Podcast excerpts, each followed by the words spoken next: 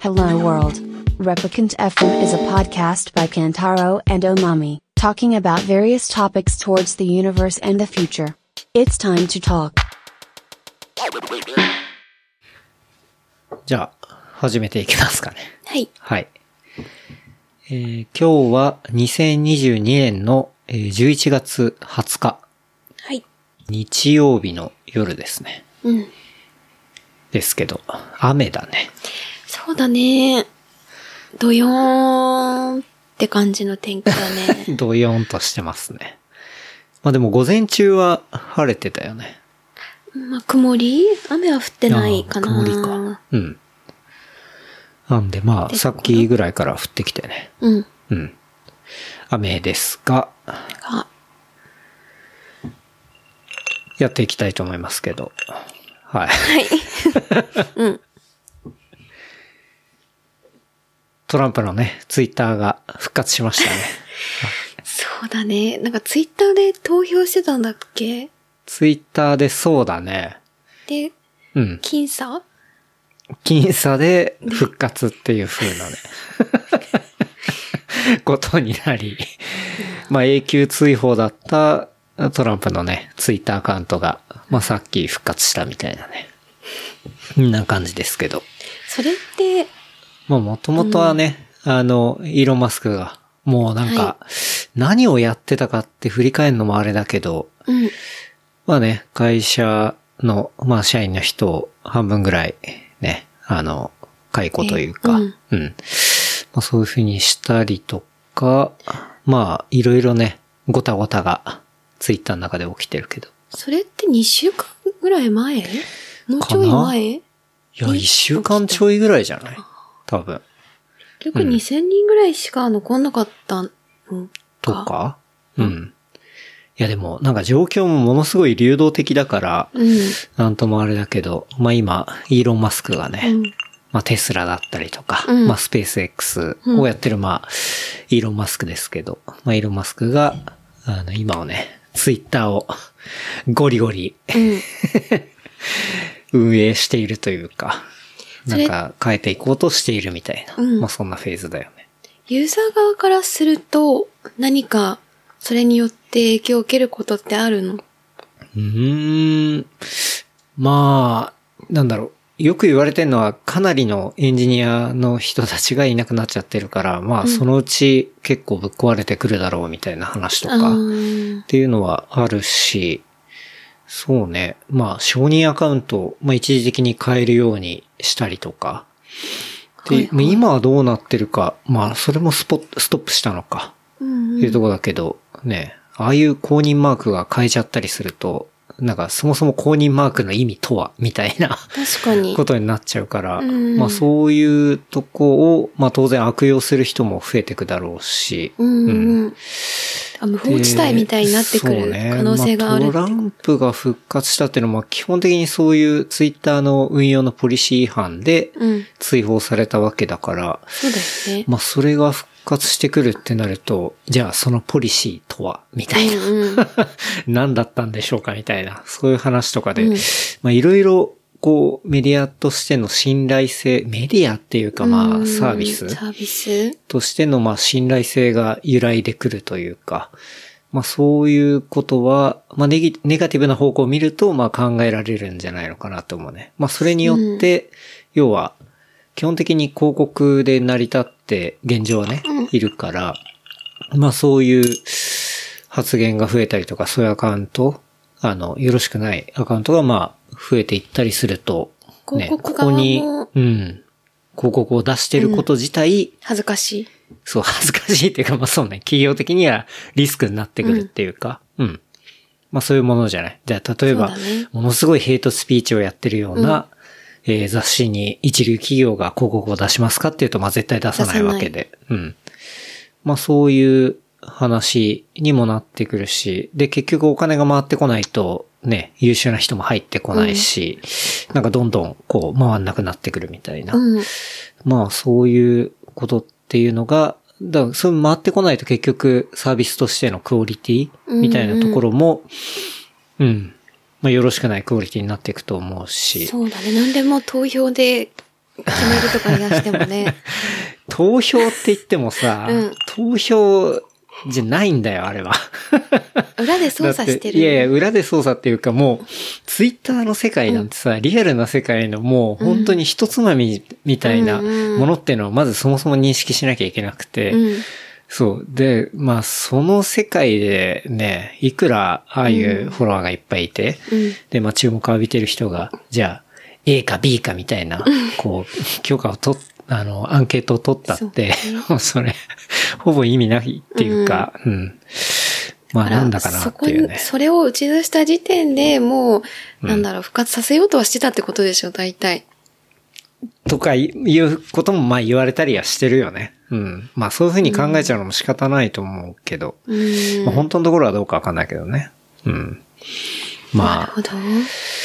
なかなかしんどいなって感じだけど、うんまあ、でも、どうなんだろうね。そのハードコアスタイルで、じゃあ、うん、ツイッターが今後は広告に頼らないモデルっていうのをひょっとしたら打ち出していくかもしれないし、うんで、それで、なんだかんだ、ね、うまくうん。運営されるかもしれないし、まあそこはちょっと神の水を知るみたいな感じではあるんだけど、そうね。それに受け、よって影響を一番受けてるのはもちろんツイッターの社員の方だと思う。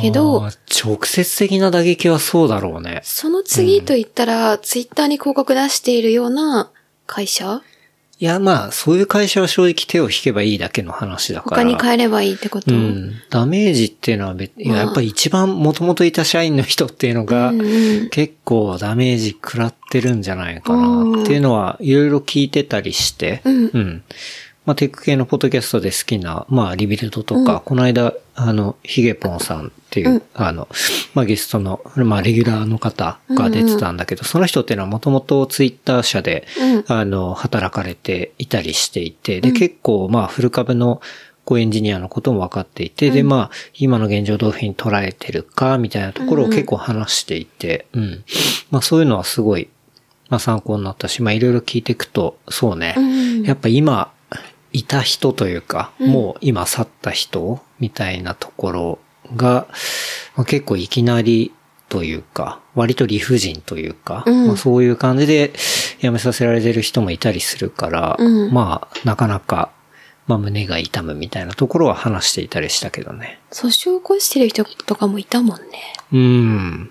そうね。うんまあね、起こすだろうね。うん。ねうん。まあ勝てるかどうか置いといて。えでまも、あ残った側としては、うん。なんだろう、そのイーロン・マスク側は、側というか、イーロン・マスクは、なんだろう、リリモートか。うん。は完全ダメっていうか、いはいはい出社しろみたいなことをそうね。言ってて、それを受け入れてもう残るっていうようなことを。まあそうだ、受け入れられる人はって感じじゃない、だって、もともとリモートワークは OK のね、うんところだったから、全然出社できないとようなところにまあ住んでる人もいるだろうし、うんまあそういう人はもう正直諦めざるを得ないし、うん。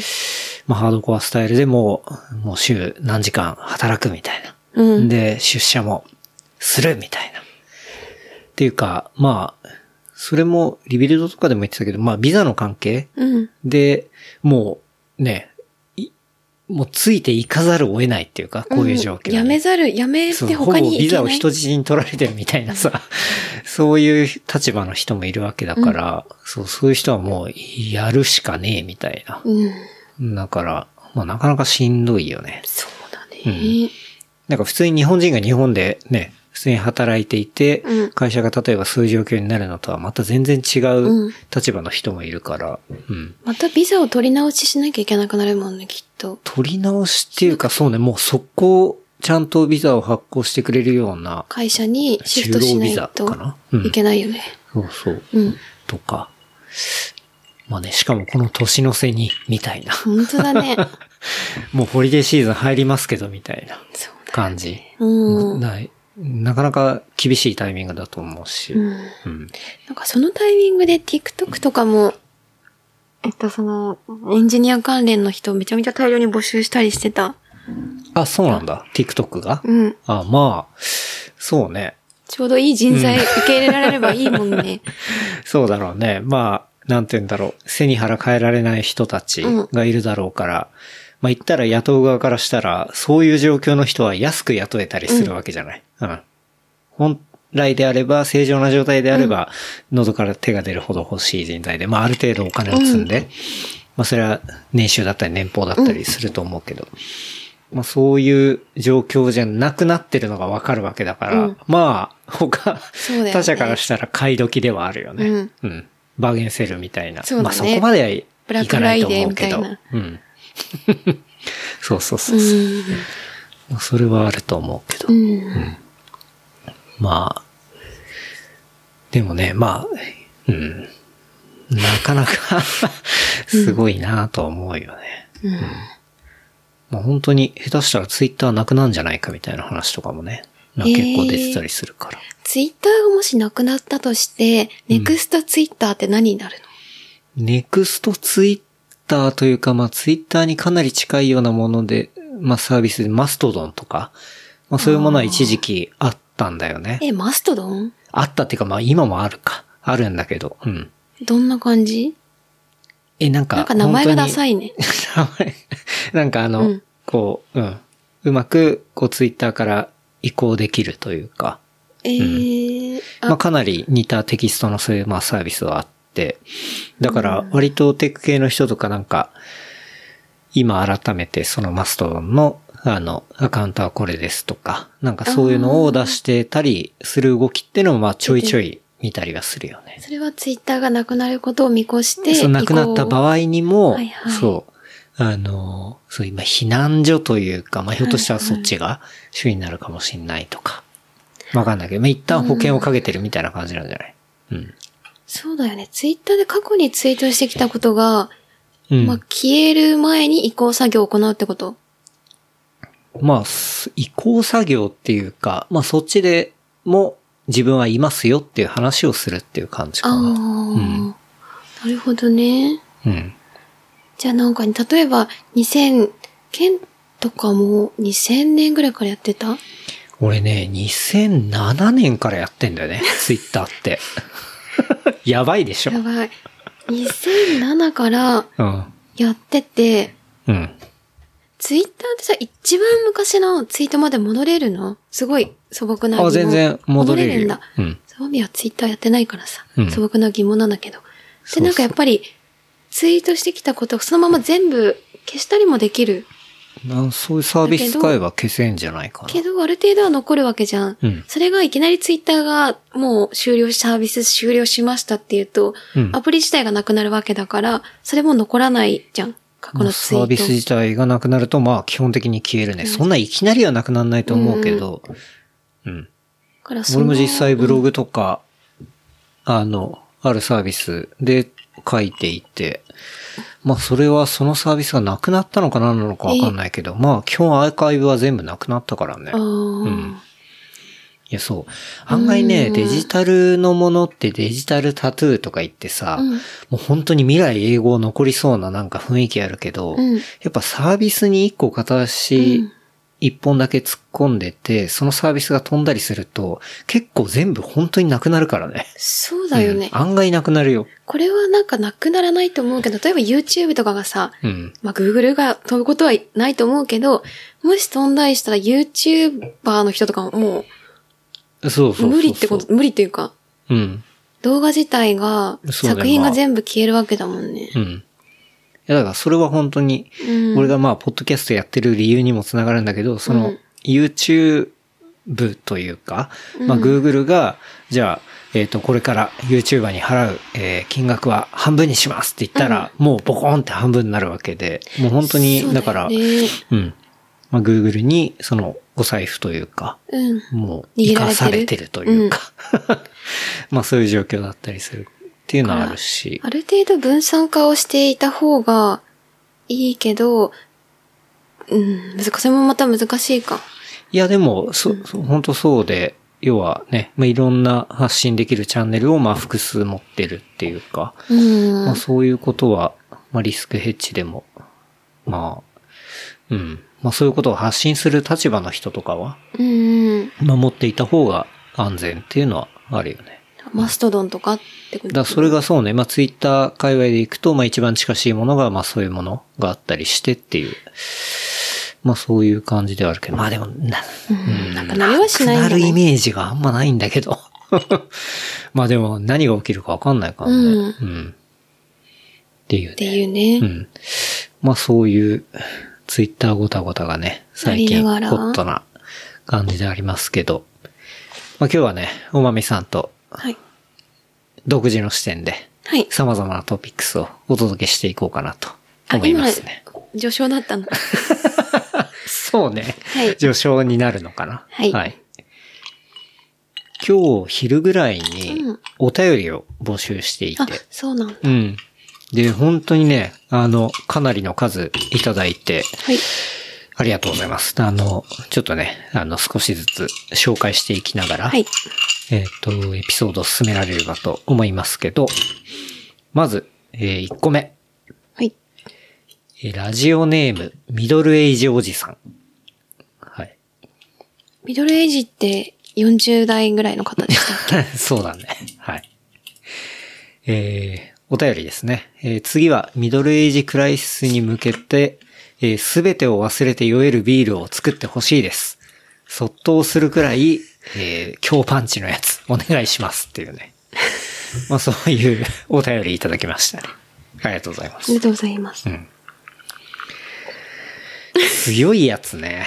でも、この間のエピソードでリック君も話してくれたかと思うけど、うん。その、低アルコールか、うん。ハイアルコールかで、そうね一回、うん。練習っていうコンセプトで言ったらどっちかに振るんじゃないかみたいなね。話をしたけど。もしかしたら、ハイもあるの、ねえひょっとしたらシーズン2は、はい。はい、なのかも。でも、この間ビールを初めて作るところにうん、一緒に手伝わせてもらって、ハイアルコールはめちゃくちゃ大変っていいうや話大を変しでてしょたじゃない。だモルト入れる量モルトががね半端じゃないからね。うん。からそれで、ハイアルをお願いするのも結構負担はかかるなと思って。手伝うね。あそうだの、レベルも上がるね。うん。まあ、それはね、こう、ご期待というところですけど。そうだね。ハイアル飲まないもんね、最近。ハイアル、確かにあんま飲まないか。飲まないね。ハイアル見ないくないなことなそんいなことないでしょう。そんなことはないかまあ、あるっちゃあると思うけど。あんまり自分じゃ選ばないっていう感じじゃない。そうだね。うん。でも、ハイアルでもめちゃくちゃうまいっていうのもあるもんね、いっぱい。あるあるある。てか、そんな灰を感じさせない、うんうんこう、スッキリ感というか。うんうん。で、うわ、これめちゃめちゃ飲めちゃうわ、みたいな。うんう美ん味。しいみたいなのは全然あるもんね。確かに。そういうのはいいかもしれないね。うん。うん。そうね。まあ、ひょっとしたらね、そんなうん。ビールを作るかもしれませんみたいなね、ところですけど。確かに。うん。ハイアルね。ハイアルね。俺はまあ基本的にビールばっかだから、まあだいたい5%、いっても6、7、8%ぐらいがマックスみたいな、まあ飲み方をしてるけど、そうだよね。まあでも、ハイアル飲みたいっていう気持ちになる時にはもうビールではなくなってたり もする。なんかもうなんだろう、お腹いっぱいになって、うん。あ、ちょっとハイアルでグッとって時にはもう違うお酒の種類に変わってたりするから、うんうん。ハイアルを飲みたいって時ってどう、ハイアルのビールね。うん。飲みたいってどんなシチュエーションなんだろう。と、それがやっぱりこの、あの、ミドルエイジおじさん的には、 ミドルエイジクライシスをもう忘れるぐらい、 そうそう。だから要は現実世界でいろいろあると。なんか失恋のそうそ後う、いとろかいろ、そうえ失恋した後とか、失恋ミドルエイジあおじさんそのれとかまた失恋また別だけど、うそのミドルエイジおじさんだけに作るわけではないじゃん。ん。まあそうね、他のシチュエーションを考えると、あ、そうそう。だから、そうだね。何かを、こう、飲んで忘れたくなるというか。ツイッターの件も、もう社員だったらもうくそーみたいな時とかそうだね。含めて、はい。そういう時に、うん。まあ、ウイスキーだったり、日本酒とかじゃなくてビールを飲みたい。うん。ハイアルだっうん。ていう時か。そうだね。そういうね。確かに。うん。需要もあると。うん。お便りありがとうございます。はい。なんかあの、うんそのね、ミドルエイジで言ったら、ミドルエイジで言ったらっていう話ではないけど、なんかね、いきなり、こう YouTube のおすすめって出てきたんだけど、ニューヨークズ、えースカルプタトゥーエキスパートっていう、まあ、これはインサイダーっていう、まあ、チャンネルの、えっと、バーバーズ・オブ・ザ・ワールドっていう、だから、まあ、床屋さんというか、はい。まあそういう理髪店系の、まあシリーズなのかな。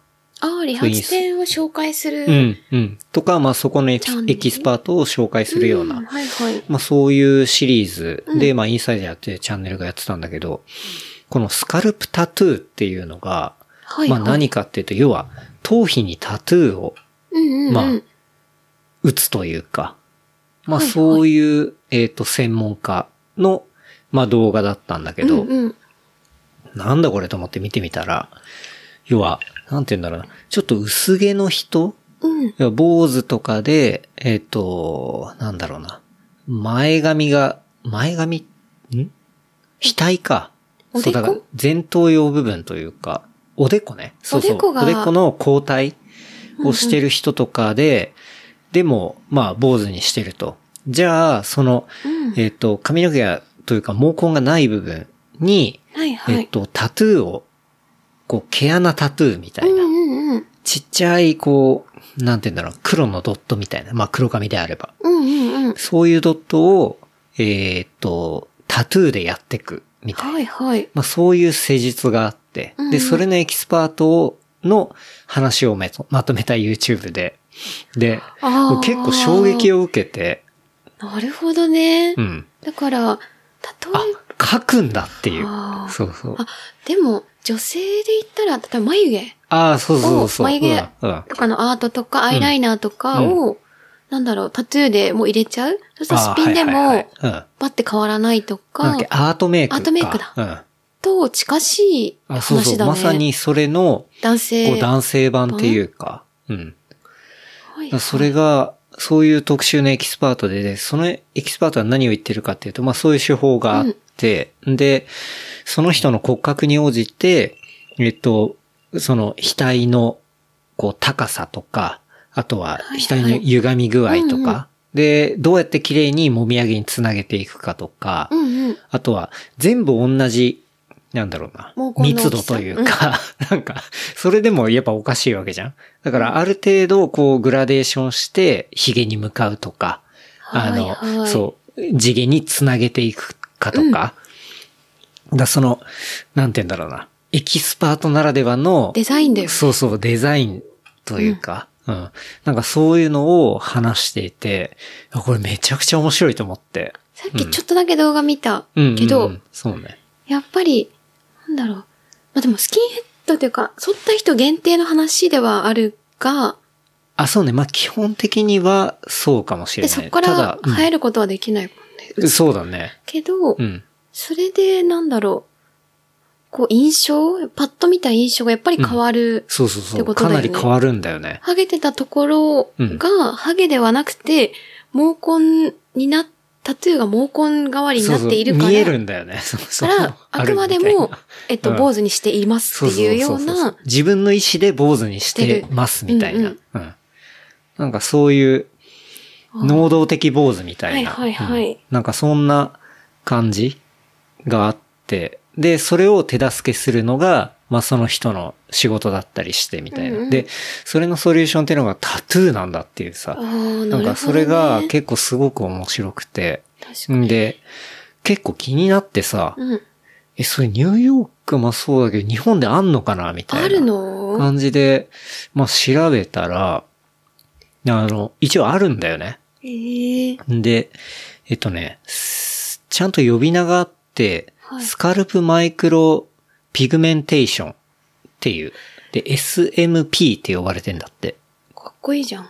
そう。だ名前からスカルプってまあはい頭皮じゃん。うんで、マイクロピグメンテーション、ピグメンテーションっていうのはその色素沈着とか、まあそういうことで、はいだから、そうね、頭皮にまあちっちゃい色素沈着をまあさせる。で、SMP っていう、うん。まあそういうふうに呼ばれていて、で、専用に開発されたマイクロニードルとインクを用いて、頭皮にし色素を、えー殻を注入することで、えー毛根を描き、あたかも髪の毛が生えているかのように見せる技術ですと。うん要は、えっと、理髪店とかは免許が必要じゃない。うんうんけど、その免許とは別だよね、完全に。タトゥーの免許が必要ってそこうそとうだよそうね。。完全に別。うんそう。で、それがグッドポイントで、うん。で、まあ、イギリスから世界、うんこれイギリス発祥らしいよ。あ、イギリス。英国でしたはい英国発祥なんだ。イギリスから世界各国に広がり、数十年経ちますが、日本ではまだ馴染みがありませんと。それはなぜだかっと。て、日本はタトゥーがあんまりさ、そう。まさにそれ。受け入れていない、大変だけど。っていうのもあるし、うんあとは、日本で厳密的に合法的に、そのタトゥーをするって、医師免許みたいなの必要なんだよね。確か。うんうん、そうだよね。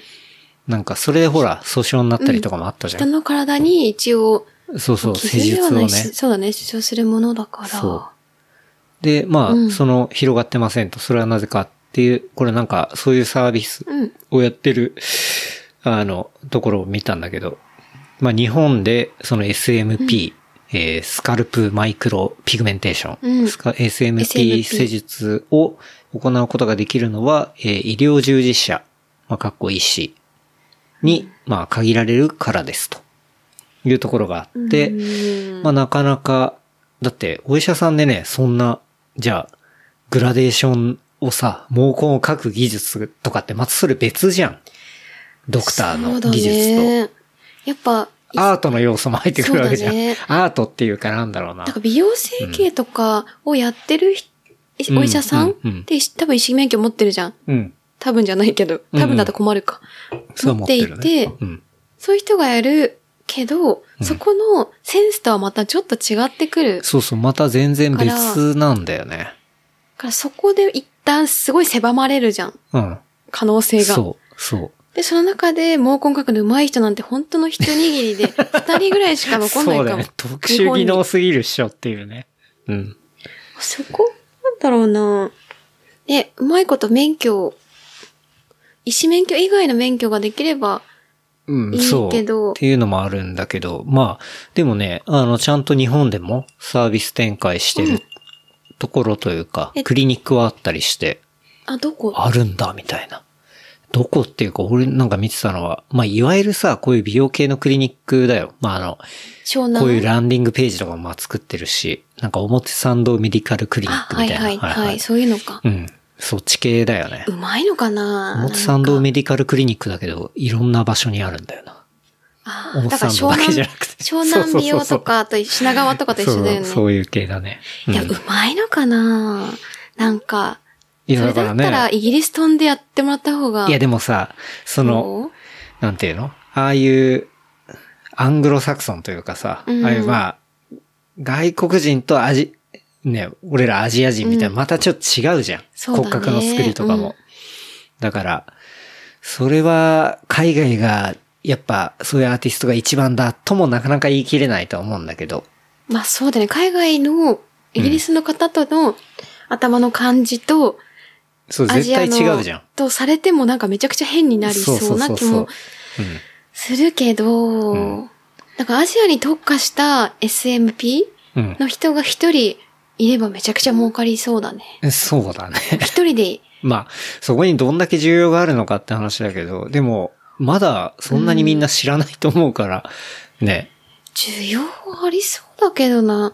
なんかねそれが、例えば、まあハゲていなくた、いなかったとしても、そう、あそうなんだよ。デザインのあ一部として、の例えば、ちょっと、ここら辺薄くなってきたな、みたいなところにタトゥーをしたら、うんそう、あの、なんていうの目立たなくなるとか、うっん。ていうのは、あの、もちろん、なんだろうな、事例としてうんもあったりして、で、まああとはね、うんやっぱ結構まあ真面目な話、その、怪我とか、うん。で、頭に傷が入っている。そうだね。で、まあ短めのヘアスタイルにした時にその傷が目立ってしまうみたいな。っていうところは、その傷の跡っていうのを、その、えっと、施術で目立たなくすることもできるっとか、うん。そう、あとはまあ、そもそもね、病気でっていうところもあるし、そうだねだから、なんか、ああ、なるほどね、そういう解決方法もあるんだ、みたいな、うん、ところがあって。まあなんか美容整形と一、整形ではないんだけど、メイクと一緒だと思うけどな。うん。っていう感覚だよね。うんうんそうそう。で結構ね、そう、その動画から調べちゃって、うんうん。でもね、Q&A とかが、やっぱすごく良くて、痛いですかとかい。や、やっぱね、違うよくいただくご質問、ベスト5。はってい。いうのがあ って、この、えっと、表参道なんだっけなメディカルクリニック。メディカルクリニックうん。なんか、そういう Q&A があって、費用えータトゥー、かっこ、まあ、入れ墨とは違うの、みたいな。そういうところがやっぱトップに来てるんだよね。まあ、これもね、若干答えがよくわからなくて、違います。えー SMP はアートメイクの一種です。タトゥー、かっこ入れ墨は体の装飾を目的として行いますが、SMP は薄毛治療を目的とした医療行為ですと。まあた、た入れ墨とは、えー使う器具やインクも異なりますと。ーなるほど。で、マイクロニードルが皮膚へ刺さる深さも異なり、それは訓練を積んだ医療従事者だからこそできる施術であると言えます、みたいな。まあそういう回答をしていったりとじゃあかさ。っき言ってたアートメイクと本当に一緒だから、うん、うん、じゃあ例えば銭湯とかに行きます。うん。タトゥーの方お断りってとこもまだいっぱいあるじゃない。うんうんそこは全然 OK ってことだよね。それはまあの大丈夫って言い分でい言う、えばあの、ニュアンスで言ってるんだと思うね。うんうんこのことは。で、そのアンサーの下に、うん。えー都内区役所様へ SMP 施術について、まあ、質問したところ、えーこのような回答をいただきました。多くのところから、まあ、こういう回答をいただきましたっていうのが、はい。まあ、ファッション目当てのタトゥーとしてでなく、薄毛治療の一つとして、えー SMP を選択した、まあ、例えばその区役所の職員とかっていうのを、まあ、ちゃんと公平に扱いますみたいな。だから、要は、おーなんていうのなるほど。うん。あの、それをしたからって言って、なんか、同行みたいな。ことではない。ではないよっていう。じゃあ、例えば頭にう、んすごい毛根ではなく派手なタトゥーを入れたとするじゃない。うんそれを、それは SMP 残念ながらですとはいや言えないね言えないん だ。フやっぱ、ァッショこン目的だの、こから。こ、そう、俺結構ね、うー、うんんなるほどって、ちょっと、そのタ、 タトゥーじゃんって話なんだけど、うーん。そのタトゥーと施術の線引きっていうのが、ファッション目当てかどうかっていうところ。それってさが、なんか分かれてるってのが、俺はね、その、友達でも全然タトゥーしてうんる友達もいるし、で、あれはやっぱアートとしてとか、フうんァッション的にも、あの、かっこいいのも当然いっぱいあるし、で、全然そこに対しては何とも思ってないんだけど、うん。うんなんか、あ、やっぱこういう懸念があるからね、うん質問の一番目に来るわけじゃん。うんだから、あ、タトゥーやっちゃったらもう、あの、風呂も行けないかもしれないし、職場でも、うんあの、もうやめなきゃいけない、もううん反射の道を 歩むんじゃないかみたいな、猛攻を書いただけで、っうん。っていう風に、、あの、思う人は結構いるのかなっていうのは、なんか、そうそう、この質問から、ちょっと話するけど、なんか、その、日本のタトゥーを、まあ普通にね、趣味とか、うんう。ん、好きでやってる人に対する風当たりの強さを感じたよね。いや、本当こうからでもそれは、まあ、昔から結構思うけど、うん。全然タトゥーは賛成だし、うん。なんだろう、それじゃアートメイクはって話になる、うん個人的には。うん。じゃあ整形はとか。うん。なんか、そういう風に言うと、アートメイクや整形がすごく寛容的になっている中で、タトゥーだけが全然、なんだろう、寛容にならない。そうね。じゃないうん。なんかそこがちょっと、なんか、違和感があるなって思ってて。ね、そうだから、ここはね、あ、なるほど、そういう線引きというか、うん。解釈をして、あ説明するんだっていうので、うん。あなるほどね、みたいな、あそういう感じなんだっていうのと、そうそう、裏側にあるものをなんかちょっと感じて、だね。なるほどね、みたいな、うん。奥深いな、みたいな、うん。思ったけどね。まあそんなね、まあ質問があったりとか、そうそう。あとはまあ痛くないのとかね。絶対に痛いよね。個人差がありますって書いてあるけど。そうだよね。でもそれ全部じゃん。何でも。まあそらそうだよね。そうだけんど、まあでも、なんだろう。すべての患者に塗るタイプの、塗るタイプの麻酔っていうのはやってるっぽいね。あ頭に麻酔さすの、頭に、多分塗るタイプだよ、塗る。塗るうん。塗って麻酔が、うん。ってあるの塗るやつあるじゃん。だってほら、採血するとかす、ね、の時でも、あのアルコール、あれは消毒か。あれ消毒だよ。あれ 麻酔じゃないよあ、でも塗るタイプの麻酔ってあると思うよ。うん。それを頭に塗って、うん。ああ、じゃあそうなんだ。ポチポチやってくっていうね。うん。でも痛みによりそう施術を中止される方は一人もいませんって強く書い本てあ当る。にうん一人もいない。一人もいないらしあい。じゃあすごいだ、痛くないんだね。うん。あとは、施術当日は安静にしなきゃダメなのとかね。ああ、そりゃそうじゃないそう3時間程度で終わって、えっと、午前中に施術を終えられ、午後からお仕事に行かれる方もいますと。だから激しい運動はしちゃダメとかでしょ。激しい運動ね。お風呂、めちゃくちゃ熱い風呂に入るなとか。うん、うん、結構何でもそうじゃない採血した後とかも。うん。そうね。なんかマニュアル通りにかく描かれてるね。キュア、映画。まあでも、一応 SMP の特性上、えー直後に大量に汗をかくこと、うん。まあ、激しい運動とか辛い食べ物を食べたりっていうのは避けていただきたいですという話が入ったけどね。うん。まあそりゃそうだよね。ね。毛根にインク入ってるわけだからさ。うん。痛いよね。汗かいたらそれ垂れてきちゃったらうね。ん。目に入って、うん。失明とかになったら大変だもん。それがそのまんま、垂れてきたやつがそのまんま残っちゃったあ残らったさ、らね、髪伸びたんですかみたいな話になっちゃうからね。確かに。前髪ずっ とね、動かない前髪があれってなっちゃうもんね。想像するとめちゃくちゃやばいけどな。本当だね。うん。でもそれ、髭とかもさ、はいはい。髭が短くてあー伸ばしたい。でもそれはあれか。あ、でもヒゲとかはありかあもれな。かな。あ、それ俺ちょっといいかも。あれもな。でもずっと。 ずっとあるからな。そうだよね。うん。むずいね、判断が。まあでも何か、なんか文句以外にも、まあアートメイクもだしね。うん。そういうジャンルでいくといろいろ、あると思うけどね。うん。そのファッションとアートメイクの境目をうん誰が判断するのかっていうことがちょっと疑問。だって全然そうそうそう、すね毛ですとか言ってさ、ちょっと星マークの盾を入れたいと言ってさ、うんそれがすね毛をどうしても入れたかったアートメイクなんですっていうのと、うんファッションなんですってはどう違うのかがさ。じゃあなんそうでねすね毛はあなたに必要なんですかとか聞かれたりするとして、うん。どうしても必要なんですよっていうような対話と、なんかその誰が判定するのかっていうのがすごい曖昧だよね。そう。だまあ、どこまでがファッションかっていう、その定義づけが非常に難しいよね。ううん。で、今、だからその、最初にやった Q&A でいく、多分ファッションとそうじゃないものの、うんえっと、定義づけに関しては、だから毛を再現しているものっていうのはファッションではなく、えっとアートメイクそうそう、アートメイクとかまあそういうものであって、それ以外のものはまあファッションでしょっていう、まあそういう、あうん、定義づけをしてるんじゃないのかなと。あ日本ではそうじゃないと、そのビジネスも成り立たないってことだよね、きっと。ビジネス成り立たない。だって、ーあれ一定数はさ、需要があって、そういうプランを立てるわけじゃん。うん。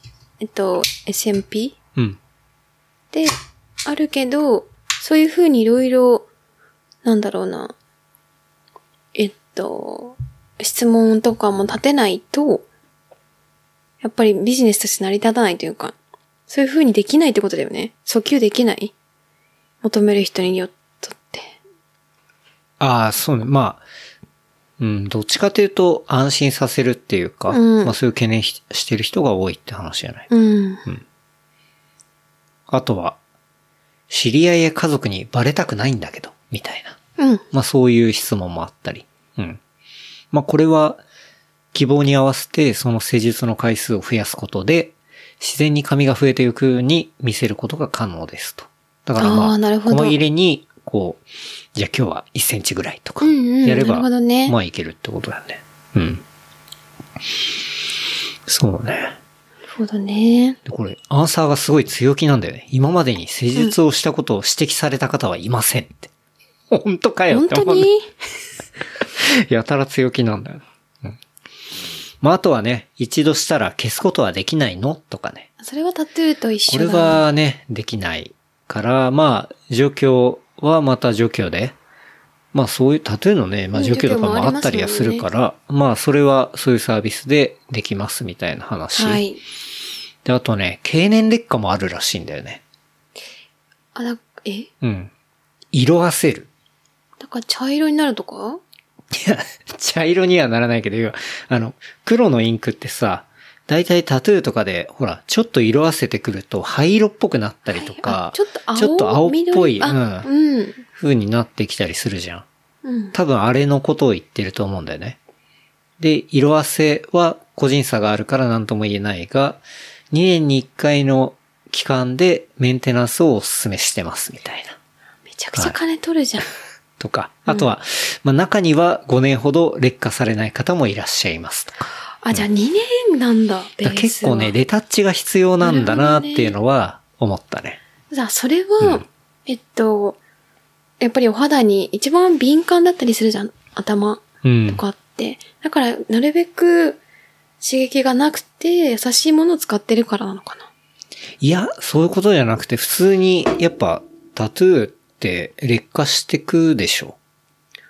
そうなん。でも2年に1回みんな、あ、まあ、レタそッチれははしてしな。ないいや、でとも、思うけどな。やっぱ入れたてとうん、だんだん、こう5年、10年経ってった後のタトゥーって絶対、ほら、ちょっとぼやけてきたりするでしょ。そっか。うん。エッジとかで言ったそら。れが単色かつうん繊細なものだから目立つよってことだ。まあ、トーンがやっぱちょっと薄くなってきちゃう。で、じゃあどっちにしろ薄くなるんじゃん。うん。薄くはなる。だからまあ、それはレタッチしたりとかっていう話なんじゃない、うん。っていうね。うん。なんかなかなか知らない世界だったからさ。そうだ。ね。そう。で、これ気になるお値段なんだけどさ。あ、待って。30万。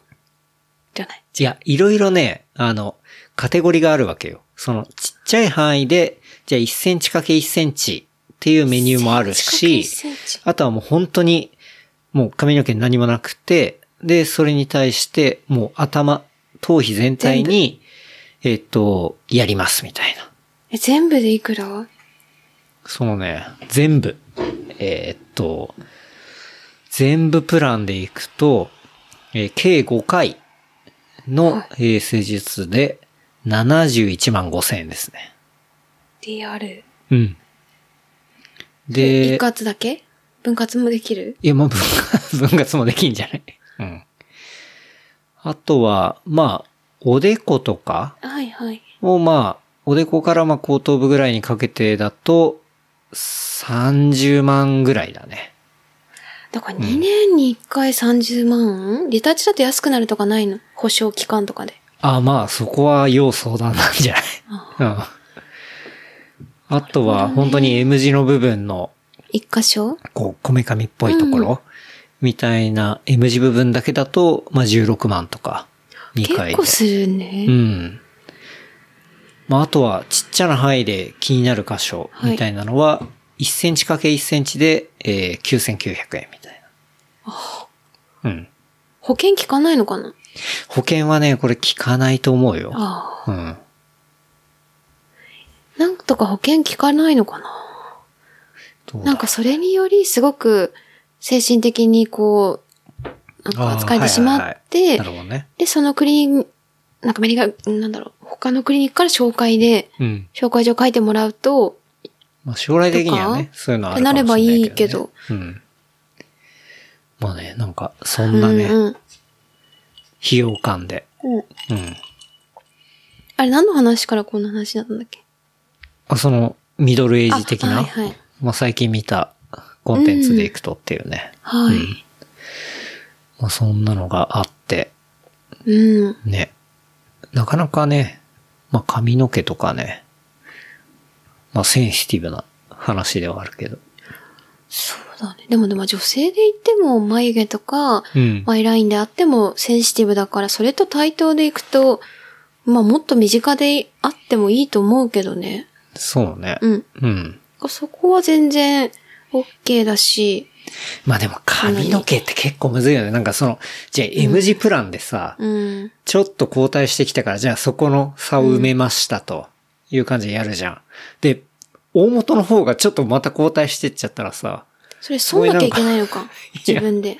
剃るっていうかあ、要はなんていうの普通に髪の毛生えてるバージョンの施術もあるわけじゃん。うんその生え際を、あの、キープしたいみたいな。確かに、って交な代ると、した部分もやっていかない自分そうそとだ。う、自分のが下がっちゃってったらさ、そこになんか隙間が出てくるわけじゃん。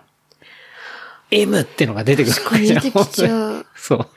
だかだかららなんか、結構メンテナンスもね、生えてる場合の方が逆に大変なのかなとか。確か。に。うん。そうだね。ね。っての思って。そうそ難しいかも。う。う、うんん。でもなんか、あ、こんな、うん、まだあんまり知られてないような方法があるんだなと思って。うん。ね。ちょっとく興味深く見てたんだけど。うんううん。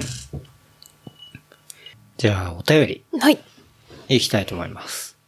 ラジオネーム、いのさんからですね。えー、ケンタロウさん、おまみさん、こんにちは。いつも対象、えーいつも楽しく拝聴しております。えー番組初期の頃と現在との変化等で伺いたいことがあります。えー番組初期の頃はお二人とも SNS 等に顔出しをされていなかったと思いますが、最近では、えー様々なシーンに、えー登場されております。心境の変化はあったのか、それとも、えー練習等のプロモーション的にそうも言ってられなくなったのか、えーそもそも初期は、えー隠して徐々に公開していくというマーケティング手法だったのか、非常に気になっております。もしよろしければ、その辺お話伺いたいです。というお便りいただきましたね。ありがとうございます。あれ、うんでも、ケンタロウはまた全然出してたよね。えーっとね、番組始めた2018年のインスタは、もう完全に番組のことしか出さなくなって、俺ね、あんまり自分の写真とかはもう出さなくなったんだよね。あでも、うん。なんだろう。顔を出すことに対して周りの友達とかだったりとかさ、関わる人うん。のところでは全然出してはいたよね。まあそうだね。取られる分には。うん、うん。出してたけど、その自分のアカウントで、例えば、自分のこととか、マミのことを積極的に出すみたいなのは確かにしてなかったね。ああ、最初の頃は。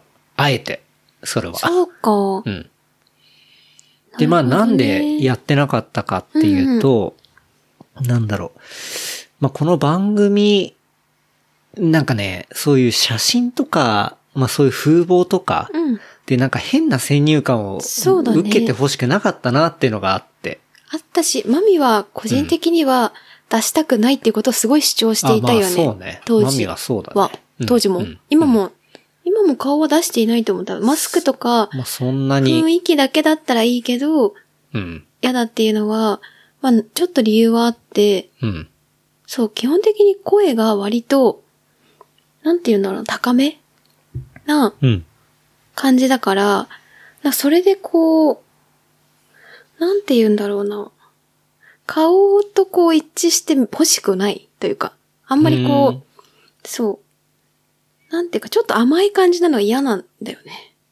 どっちにしろ。はなんかこう、結構声にコンプレックスが割とあるから、あ、あ、そうなのそう、聞きやすさとかは別にハイトーンだからいいんだけど、なんかこう甘めの感じがすごい嫌なのさ、昔から。っっていううのが、なんか顔とあんま連携とかあんましてほしくないみたいな。ん、っていうのが、があったから、基本的には、そう嫌だなっていう感じのことは伝えていたりして。うん。ではあったよね。今もそれは多分一緒だと思うけど。うん。まあでも、最近は割と出てきてる方だとは思うけどね。そうだね。うん当時 SNS もやってなかったもんね。そうだね。うん。そう、なんか、そう、出さなかったというか、うん。まあ、そう、なんか、やっぱさっきも言った通り、変な先入観というか、あ、なんかこんな感じなんだな、あ、結構若い子だな、とか、あーなんそうか、ねまあ人によってはそういうふうに見るかもしれないし、人によって、ね、また別の人によっては、あ、結構年上の人なんだなとか、まあその人の年齢によって感じるのはいろいろ様々だと思うんだけど、ねなんかそういう変な、なんだろうな、先入観的なところは、ちょっと取っ払いたくて、で、最初はあんまり出してなかったっていうのがあるかな。んで、まあそれが一つと、あとはまあ、個人的には仕事柄うん。あの、まあ、エージェンシーの仕事とかって、まあその工具代理店というか、うん。まあそういう仕事って、割とね、黒子の仕事なわけだよね、うん裏方ってことだよねそうそうそう。あんまり、自分自分みたいな感じじゃなくて、うんまあクライアントがいて、それをじゃあどういうふうにするかって。で、うんクライアントがどういうふうになっていくかってところを、割と、まあ一緒に、こう並走していったり、うんまあサポートしていくみたいな。まあそういう仕事、うん。うんそういうニュアンスというか、まあそういう世界で生きているから、まあずっと、あの、新卒の頃から。うん。だから、あんまり、こう、自分自分みたいなことって、はいはい。俺の中にあんまなくて、確かに。そう。それで、しかもそこで、例えば、ケンタロウの顔と名前がめちゃくちゃ出てくると、うん。こう、エージェンシーとか、まあ、会社にいて、そこに対して広告の黒子をするってことが難しくなってくる可能性もあるいやなんかね、結構そういうふうに名前を出して仕事するスタイルもあったりするんだけど、うんまあ本業の方のは別に、そういう俺の名前とか別にどうでもいいし、うんうんそう。なんか、あの円滑に、まあプロジェクトだったり、うんうんまあそういうものを、あのね、が回っていくことは大事だし、で、うん。うん。なんか、この番組も別に、俺をうん。出したいっていうものでは全くないから、もっと伝えたいことっていうのは、その人と、こう、なんだろうな、セッシ雑ョン談していく中っていうか、まあそういう話をちょっと長めにしていく中で、こう、聞いてる人がまあ気づくものだったりだとか、なんかそういうところが、じゃあ、有名な人というか、もう社会的にすごく有名な人が話してるのを単純に聞くっていうようなものではなくて、こう本当に身近にいるような、だから俺のだから先輩だったり友達だったりそうだね仲間だったり、まあ後輩だったりとか、まあ、そういう人と話をして、そこから感じるものっていうのをやっぱ表現したいわけじゃん。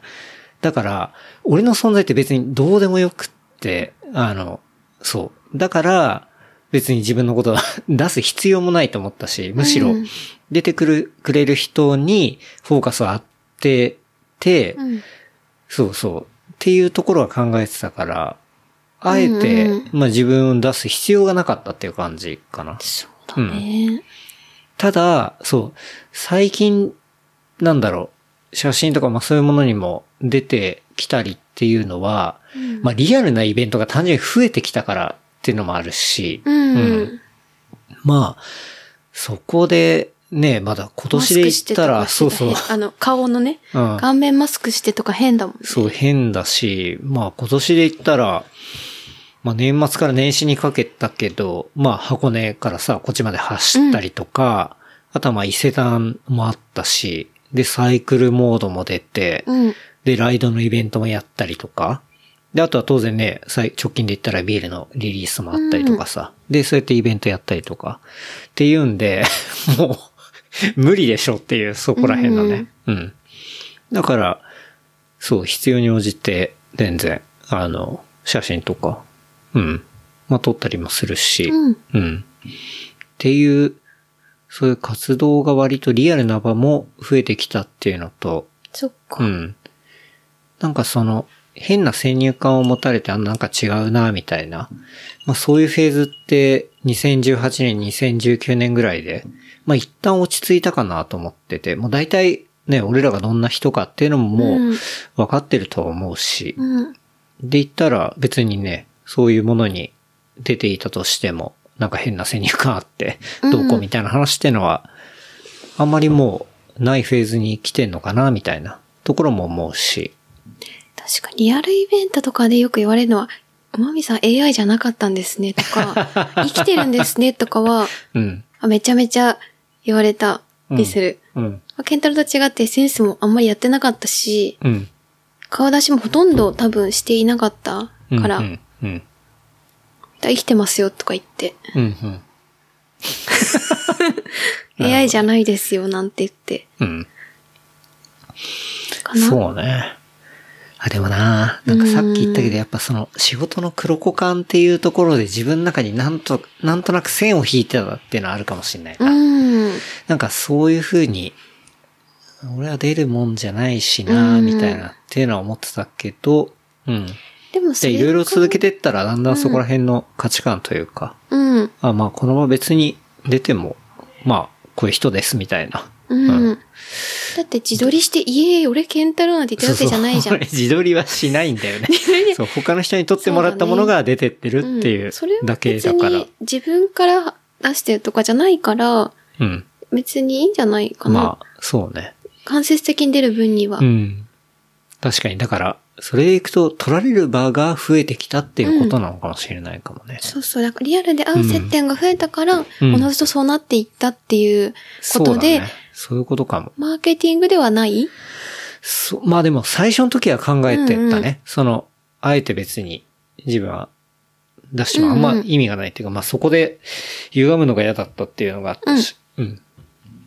だっからそていれうのがあはる逆に言うと、うんポッドキャストだからそうできたっていうこともある。YouTube とかだと、そうねやっぱり顔を出す場面、まあでも、顔出さなくて YouTube やってる顔出方さもないい YouTuber っぱいいるけどねう。ん。あるね。うんうん。うん。そうそう。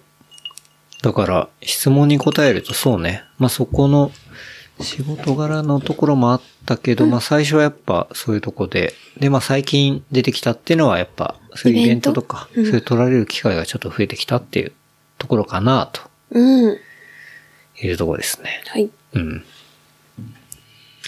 次。うんえー、ラジオネーム、竹野内豊さん。え、竹野内豊。本物かな本物なわけないでしょ。本当はい。本物だったりしてね。うん。えー、ケンタロウさん、おまみさん、こんにちは。えー、ケンタロウさんのストーリーで、えーお部屋の一部が映るたびに全体はどうなっているのだろうと気になっていつも眠れません。えーそこで、えー記憶的散策という YouTube チャンネルに出演してほしいです。えー、インスタグラムでゆうたさんフォローされているのでご存知だと思いますが、えー記憶的散策は感度高めの方々の部屋、ライフスタイルを紹介するチャンネルですと。えーあー多選したいんですが、えー、ケンタロウさんのお部屋の写真がないので、えー、そしてゆうたさんゲストに呼んでほしいです。みたいな。まあそういうああ。お便りいただきましたね。うん。まあその記憶的散策って、そう YouTube であって、なんだろう、時々見てんのはあの、うんそう結構見てるか。見てて、うんうん記憶的ルームっていうなんかそういう企画があって、うんで、それってのはまあ、いわゆるルームツアーものなんだよね。そうだね。うん。で、うん。割とトレンド感があるような、うんまあそういう人のこだわりの部屋っていうのを見せてもらって、うん。そのゆうたさんっていう人がね、あのインタビュアーで。で、見せてもらって、で、部屋についてライフスタイルとか、まあそういうこだわりっていうのを紹介していくような、うん。まあそういうコンテンツだよね。割と、えっと、ケンタロウが見てるときに一緒に見ることが多いけど、うん。ワンルームとかが多いイメージ。そうだね。割とマンションとかそういうワンルームとか多い感じするよね。うんで、おのずとワンルームだから、DIY とかには、あんまり繋がっていないイメージがあるけど。うん。なかったりはするかな。うんうん。まあでも、要はその人、割と、なんだろう、クリエイティブ周りの人が多いよね。出てくるのうんは。で、なんかそういう人がどういう部屋に住んでんのか、みたいな。っていうのを、その部屋のアイテムだったり、うん。あの、そうね、こだわって置いてるものとか、うんまあそういうとこから、こう、広げていくみたいな。なんか、まあそういうコンテンツだよね。うん。俺でもまあ、その、記憶的散策のルームか。記憶的ルームで一番面白かったのは、うん。吉田亮さんっていううん人が、あの吉田類吉田亮あ。うん。さんって人が、まあ、ファビュラスサウンズっていう完全予約制のジュエリーのセレクトショップやってる人なんだけど、あの、その人の部屋兼事務所うんみ。たいなのは、結構ね、ジャパニーズポストモダンの、あの、家具とか、へえそういうものが結構、すごく綺麗に置かれてて、うんあれはね、すごい、見てて面白かったんだよね。えでも事務所だから、生活ではないよね。あ、でもね、まあ、暮らしてるとこも一応あったかな。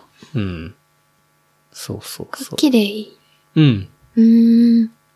なんかね、すごい良かったんだよね。参考になる参考にするのはなかなかむずいと思うけどね。まあ、多分かなりの、まあ、コレクターというか、ああ、うなんるほ どね。だから、なんか、そこら辺は通じるものを感じるんだよね。あうんの、 そうそう。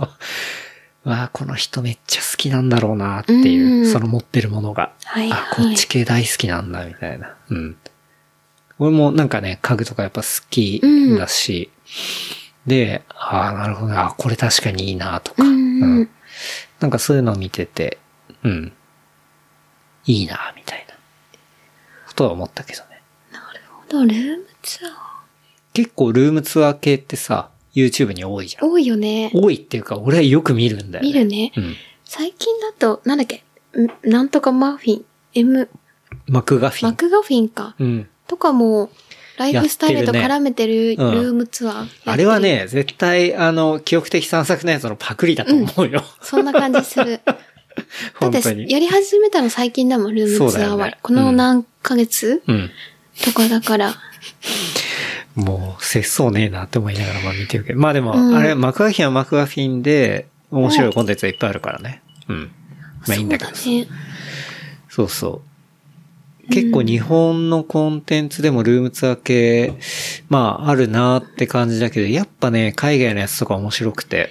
そうだよそうね。。で、セレブ周りで言ったら、うん AD ってアーキテクチャルダイジェストかな。ううんん、うん AD の、要はセレブの家うん。を、まあルームツアーするような、まあコンテンツも AD ではいっぱいあったりするし、なんか DIY とかしながら、うん。割とコンパクトかな、狭小住宅うんうんとかを、えっと、ルームツアーするのが近くない、割と。そう。ライで、フスそタイルれで、うん俺がよく見てるのが、えっと、Never to Small っていう、はそいうはいそれ見る NTS、うんそう。Never to Small っていうのは、あれ確かね、社長が香港かなんかなんだよね、うん会社が。で、それでも、本当に世界のいろんなところ、うんヨーロッパもそうだし、南米も、まあ北米もそうだし、うんたらアフリカとかもあったかな。で、アジアも当然あるんだけど、それの、いわゆるコンパクトで機能的でおしゃれな家っていうのを、えっと、アーキテクトだから、まあ、建築家だ、それを、えっと、リノベーションしたような建築家が、うん、まあ、ちょっと喋りながら、うんで、部屋のどういうふうに、じゃあ、使うのかとか、動くのかとか、まあそういう説明っていうのをこうして、コンパクトに10分ちょいぐらい、そうだね。うん、でまとめられた、えーっと、事例紹介かなまあ、固く言うと。まあそういう家をまとめてるチャンネルがあって、なんか東京とマッチしてる感じしないそうなんだよね。本当にそれは思うんだよね。なんだけど、東京の、例えばコンパクトなところってか、東京だと広い家に住むこと自体がちょっと難しい。そうそうそう。てかなんだけね、どそれは、なんだろう、ネバートゥースモールの、あの、社長だったり、まあそういう、うんじゃあなんでそういうちっちゃいところをそういう海外の都市で建ててるのか、みたいな話とかもあったりするんだけど、うん要は、なんて言うんだろう、その、都会うん。の土地の価格とかがやっぱり異常に上がっていて、で、なかなか住めないと。で、その中でまあちっちゃく住むっていうまあスタイルもあって、で、その都心に住むことで要は移動のコストというか、うん行ったら車に乗ってうん排気ガスを出してみたいな、そういうところが、じゃあ自転車になったりとか、徒歩になったりとか、っていうところで、まあ環境もいいし、その持続可能であるしみたいな、うんサスティナブルだね、みたいな、はいまあそういうところもあったりとか、で、さっき言ったそうよね、スモールフットプリントだったりとか、うん。で、要は、建築資材もそんな使わないわけじゃん。うんちっちゃいものって。でかいのを建てたらいっぱい木が必要だったりだとか、うんまあそういうところ。で、えーそれを物を持っていくために、じゃあまたね配、ト送ラックをやったりとか、まあそういう話があったりするんだけど、そこら辺がまあ全部コンパクトで、そこら辺が持続可能だよね、みたいな。うん。で、人の移動に関しても近くだからみたいな。っていうところから、あの、Never to Small っていうコンセプトで、うんそういう家っていうのを、本当にいろんな各都う市ん、だから、そう、本当みんなど真ん中に住んでんだよね。うん。で、こういう、あの、家で住んでますみたいな。で、それがなんか変に我慢してるんじゃなくて、なんかすごいね、こう、インスピレーションを受けるような、おしゃれで抜け感も良くて、あそう、だよね。なるほどね、こういう工夫をしてるんだ、みたいなところがまとまってんのが、ネバートゥースモールなんだよね。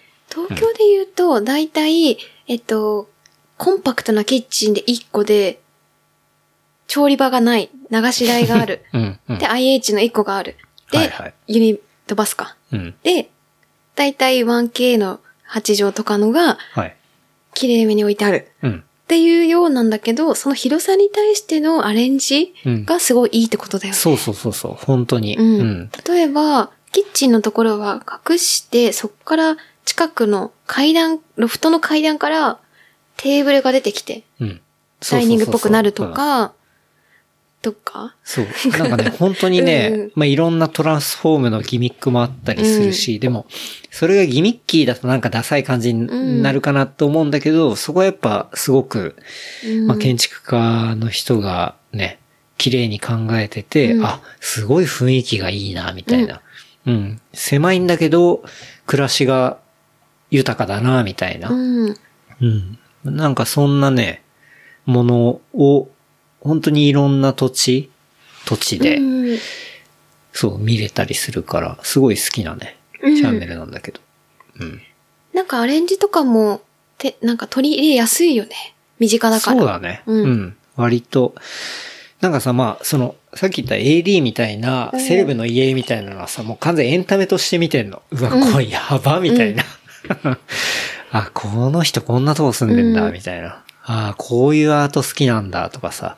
なんかそういうのはわかるから、あれはあれでまた別の楽しみ方なんだけど、ネバートゥースモールの方は割とリアルっていうか。実践的であうるん感じはする。そうそう。だから、そうね、ルームツアー系のコンテンツだと好きかな。うん。うんだからさ結構よく見てる。そうだよね。うんだから、キオテック的散策って言うと、まあ、身近だから取り入れやすいんだろうね、だよね、きっと。ワンルームだったりとか、うん。なんだろう、こう、すっごくめちゃくちゃ広い広大な家とかは出さないじゃん、確か。そうね、あんまりないかもねだか。ら身近で取り入れやすいから、どっちかっていうと取り入れるっていうか、あ、こ見ていいなの人は、あ、こういうスタイルのうん。人は、こういう部屋に住んでるんだなっていうとか、もうなんかその人を理解するみたいな、うん。なんかそんなコンテンツな気がするんだけどね。うんなるほど。うん。まあ当然、そのワンルームとかで、うん。あ、こういう工夫があるんだ、みたいなうんところは参考になるかもしれないけどね。うん。まあ部屋コンテンツは俺めちゃめちゃ好きだからね。面白いよ。そうだね面白いね。うん。うん。あんまり日本の人よりやっぱ海外の部屋見る方が面白いかな。うん。うん。でもさ、例えば海外、まあ、海外しか日本しかりだけど、見たとするじゃん。うん。あこういうのが欲しいって時はさ、その、そのものに対してはネームは出ないじゃん。出ないね。そうだから似たようなのを探すとかっていう声をするそうだね。なんかその雰囲気っていうか色使いだったり。ううんん。うんそうだね。なんか割と、なんて言うんだろうな。日本の家って、どうしても壁が真っ白で、まあ特に賃貸だと塗るとかいうカルチャーがあんまないじゃん。うん。うんだから、なんかすごく無機質であんまり色も使わなかったりとか。それファッションも多いよね。まあそうね。割とモノトーンが無難、うん。まあ、モノトーンの服いっぱい作っといてなんだ けど。まあでも俺は走るときは逆に、その、なんて言うんだろうな。ランナーの人とかすごい妙にカラフルなものとか多かったから俺はモノトーンの方が好きなんだけど、そこには理由があって。なんだけど、そうね、家とかはまあとにかくうん無機質なトーンの家というか部屋うんが多いよね。多いね。うん。まあ、ファッションもそうか。うん。だから日本は割とそういう風潮だけど、うん。海外は割とカラー入れる。そうだで気持ね。ちも明るくなるし、うん。うん。そういうのはすごい好きだよね。そうだね。うん。俺も結構、私服だと色ついたものとかけ割と多いしね。うん。私も好き。柄とかカラね。まあ、家具とかも結構パキッとした色のものとかもー。うん。多いし。てかもうほぼそうか。だね。だから、賃貸とかで言うと、ワンレムのとことか、だいたい色があるところはないじゃん。ほとんうど。ん。うん。だからそういうのを逆に増やすというか、もう全部、ただカラーコーディネートが難しいから選べないっていう人も多分いっぱいいるはず。うん。だから、なんかそういうカラーをもともと入ったもの、うでもん。最近になると、なって、ワンカラー入れてるところも多いじゃん。えお部屋とかはアクセントボール的なね。うんうん多いから、そういうのとか、家具を全部セットした上で、上での初期費用と、で家賃を払っていくっていうケースがなんとなくいい気もする。選べない人にうん向けて、うん。イケアとかもやってたじゃん。そうね。確かにね。うん。とか。もう元々備え付けがあるみたいな。うん。まあでもそこら辺自分でやっていくのが楽しいんだけどね。でもそうじゃない人がやっぱ結構多いよね。うん。なのか日な。本だってわかんないけど。うん。国は関係ないやっぱり一い定数は。や、でも、やっぱ、色使いとかは、なんだろう、もっと、日本ね、なんか古い時の色だったら、本当に錦絵とかさ、うん。なんかすごい色鮮やかなものとかで、色に関してはすごく敏感なはずなんだけど、なんか住んでるとか暮らすとか自分が着る服みたいになると、すごく保守的になるっていうのは、なんでなんだろうなって思いながら見てねるけどね。うん。え。ねえでもちっちゃい頃が蛍光ピンクのスパッツとか履かされたけど ね。それに赤のうん。ジージャンとか着せられて、なんか写真とか見て、うんめちゃくちゃ、なんかお母さんとかにすごい言ってたの覚えてるけど。なんだろう、モノトーンにするときは、目的があってそれにするし、だから、そういう場だよやっね。ぱオケージョンとか、そううんフォーマルシーン。明るいもの着たいときはやっぱ着るしな。うん、でも、なんかまあファッ、最近で言うカラーとかはさ、柄物が流行ってはいい、流行ってるか、トレンドに乗ってるから、うん。取り入れる人も増えたけど、うん。ちょっと前はそうではなかった。モノトーンが、やっぱりトレンドだよっていうふうに打ち出していたから、それに。なんか一瞬ミニマリストブームみたいなのあったからね。もうあったし、うんファッションも一緒だったから、やうん。っぱそこに対してなんだろう、カラーを買っちゃうと、トレンドが過ぎると、ちょっとこう、同じテンションでは着られないっうん。ていうところはあった、ある人もいたとは思う。うん。だけどそれがお気に入りであれば、全然トレンド問わず着られるんだけど、だからその、なんだろうな、た、た、た、例えば3万とかして、で、めちゃめちゃピンクで可愛いんだけど、全然3年後に同じもののテンションで着れるかっていうとちょっと難しい。でうんも黒とか白はそんなことはないみたいな。ああ、はいはういような考えはやっぱり一定数あるではないか。なるほどね。それはじゃあ、コスパ的な話ってことフとか、あまあメルカリで売ればいいんだけどさ。わかんない。ァッションね、コスパなわかんないね。 とか、あ、まあ、自分が飽きちゃうのもあるんかもしれないしね。とか、はい。そうだね。はい。はい。なんかコンテンツの話になってきてるけど。あ、本当うん。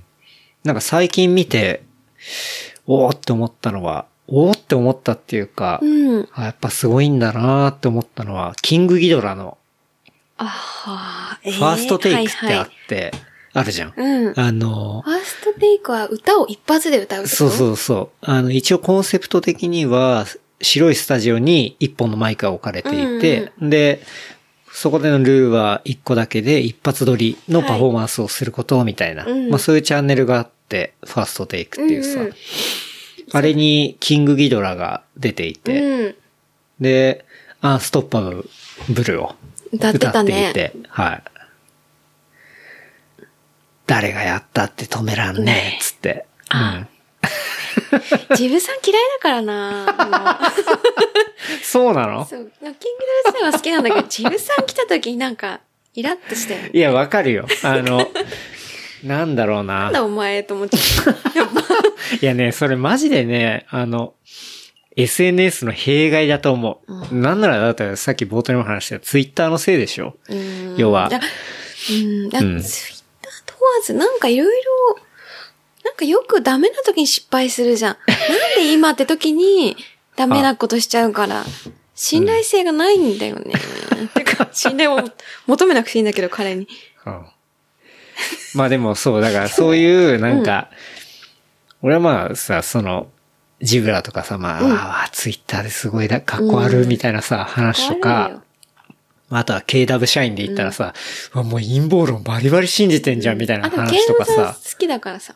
え、でもさ、そう、ついまあ SNS とそかうそう嫌だけ、まあ、そういう気持ちはあるけ SNS とどか。この人超やべえ方向行ってるわとかさ、まあそういうのも思ったりするんだけど、そういうモヤモヤを結構なんか、あ、やっぱこの人はすすげえんだなっていうのが思ったのが、やっぱそのファーストテイクのアンストッパブルで、確かに、やっぱライブではなくてお客さんもいないうんうん、閑静な場。そうまあ静かな、静かなと行っころでたらちょっと神聖な場というそかうださ、ねまあピリッとした場で。で、じゃあやりますかみたいな感じで D を DJ オアシスが行ってさ、うんうんで、まあ、いえいえ、つって始めてくんだけど、声量がやっね、ぱね、ジブラの声良すぎるし、で、やっぱね、そう、KW 社員の声もいいの。 私は KW だな。ジブラは対して。本当に。いや、でも、じゃ全ない然、年がいってんのに、うんあそうのだね時代からもう十何年経ってるのに、なんならちょっと渋みを増して、熱量でね。そう、なんかね、すごくいいなと思って、うん。あ、これやっぱかっけえわと思って。で、その、アンストッパブル聞いた時って俺高校生でさ、うん。うん。で、ちもょううちょっと後どかな。うん。行ったらね、アルバムで行ったらその、えっと、あのアルバムなんだっけ最終兵器だ。うん。はい。が出た時で、あのアルバム実際、確か、その日本のヒップホップで言ったら相当売れた方だと思うんだけど、まあそういう時代のあれで、わ、懐かしいみたいなさ、うん。で見て、で、ちゃんとその、ジブラのところで言ったら、KG2.0、こいつは意識あるタフな B 限定みたいな、ちゃんと、うんうんいや、踏んでるわけじゃん、うん大元の方は。で、今回のやつは2.0からやっぱね、進化してんだよね。うん。 KG3.0 ってなってて、うん。で、こいつは意識タフな B 限定だと踏めないから、はいはフいァン限定になってる。要は、うんうんうん3.0とファン限定を踏んでて、はいはいはいちゃんと2.0と B 限定ってさ、うんその、なんだろうな、細かい因の部分もちゃんとアップデートして、本当に微妙に変えてたりするの。めっちゃ練習してると思う、ジブさんは。絶対。 ここでは、俺は、 し俺はここでは転べねえ、つって。あ絶対500万回練習してるよ、あの人。 そういう顔してた。けどかっこよかったよ。そうそうかっこよかったけあど、やっていっうぱり。ね。いや、まあ、その懐かしさもあったり、あ、でもやっぱすげえんだな、みたいな。うん。なんかその、ソーシャルであんまかっこよくない部分はもう全然置いといて、あ、やっぱアーティストなんだなっていうのこを。のパフォーマンスで心動かされたってことだよね。そうそうそうう。それがアーティストですからそれがなんか久々にこう十何年ぶりに、ね、あの、まあ、自分が高校生の時に、うおーっつってうん見てたやつを見て、ああ、なるほどねっていうふうに思ったっていうね。でさ、なんか、それで、うん。きそうだ、キングギドラのその最終兵器ってアルバムを思い出してさ、あの青いジャケットの、うんあったわと思って、で、やっぱね、あの俺が高校時代の時に最終兵器でやっぱ何が衝撃だったかっていうと、やっぱ公開処刑なわけよ。はいはい はい。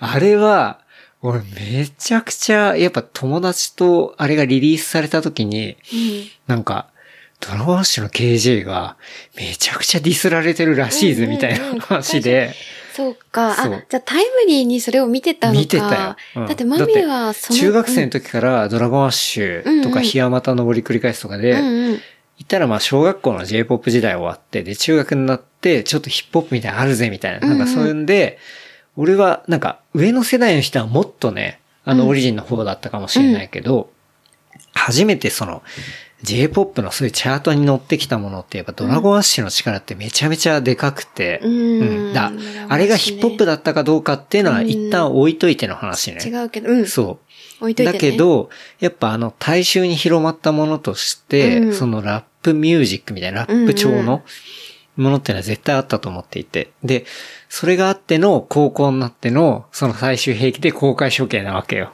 あなるほど。その時は、私は小学生だから、うん。そう、ない、もちろんないんだけど、上京して、クラブの周りとか、レコードを掘り出して、うん出てきて、ああ、だったから、はいはいはいちょっはとい。ラグはあったそうね。だ、絶対違うとタイム思うリーんだでよはないね。。うん。で、まあ、公開処刑あってさ、うん今でも覚えてるもん本当みんなでツタヤ行って、うんで、その視聴器かなんかにかけて、回し聞きしたんだよ C- ね。 CD のやつねそうそうそうそう。わかるわか るあるじゃん。ある。で、聞いて、みんな、うわーみたいうな。んうんうん。やべえみたいな。これ、刑事死んじゃうんじゃないのみたいな。なんか、そんな話をうんしたのはすごく覚えてて。うんうんで、改めてその、その、公開処刑をこの間聞いてみたんだうよんね。うん。いや、なかなかこれ食らったら、 しんどくないみたいな内容だったね、やうんうんっぱ。うん。でも、なんか、その、なんだろだってさう。、ツイッタもーう、、うん。へいよ、そこのカス野郎から始まるからね。で、お前に三つの選択肢を与えよう。与えよう。死ぬか。だからね、もうさ、選択肢まず三つ制限するのでもすごいじゃん。もう、どっちが上かみたいなのをうんさ、うん。示してて、お前に三つの選択肢をやろう。一個目、死ぬか。もそうだよ。でう、も、ゴリゴリじゃん。その時、マミが初めて聞いた時に、うんそれちょっとタイムラグがあるけど、思ったのは、なんか海外っぽいなと思った。なんかもう殺すか、はい、はい。なんかやるかみたいなのもある。はいもう実際に殺されたラッパーもいっぱいいるじゃない。まあギャングスタラップ的なねうんうんなんかそのバイブスを感じてめちゃくちゃいいじゃんと思ったんだよね。うん。やっぱ舐めてんなっていうので、はいはい。なんかこう SNS でじわじわじわやるんでは、その時 SNS は多分ないけど、うん。じわじわやるんじゃなくて、もううん一発やるかみたいなところには、まあ良さは感じたね。あ、なるほどね。そこのバチバチ具合っていうか。バチバチというかまあ、男みたいなところ に、当時は良さを感じた。そうね。当時の自分さんにはね。うん。もう正直今で言ったらトキシックマスキュリニティのもう凝り固まったやつみたいな感じにな,、うんうんなるけどさ。うん。まあそのね。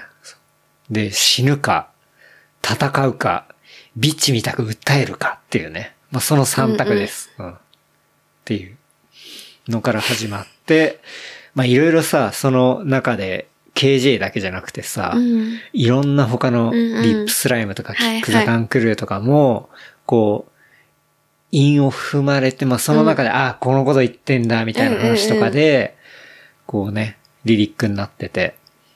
で、まあ、その時全盛期だったわけじゃん、そこら辺って。っていうので、わこれものすごい一曲だったんだなと思って。うん。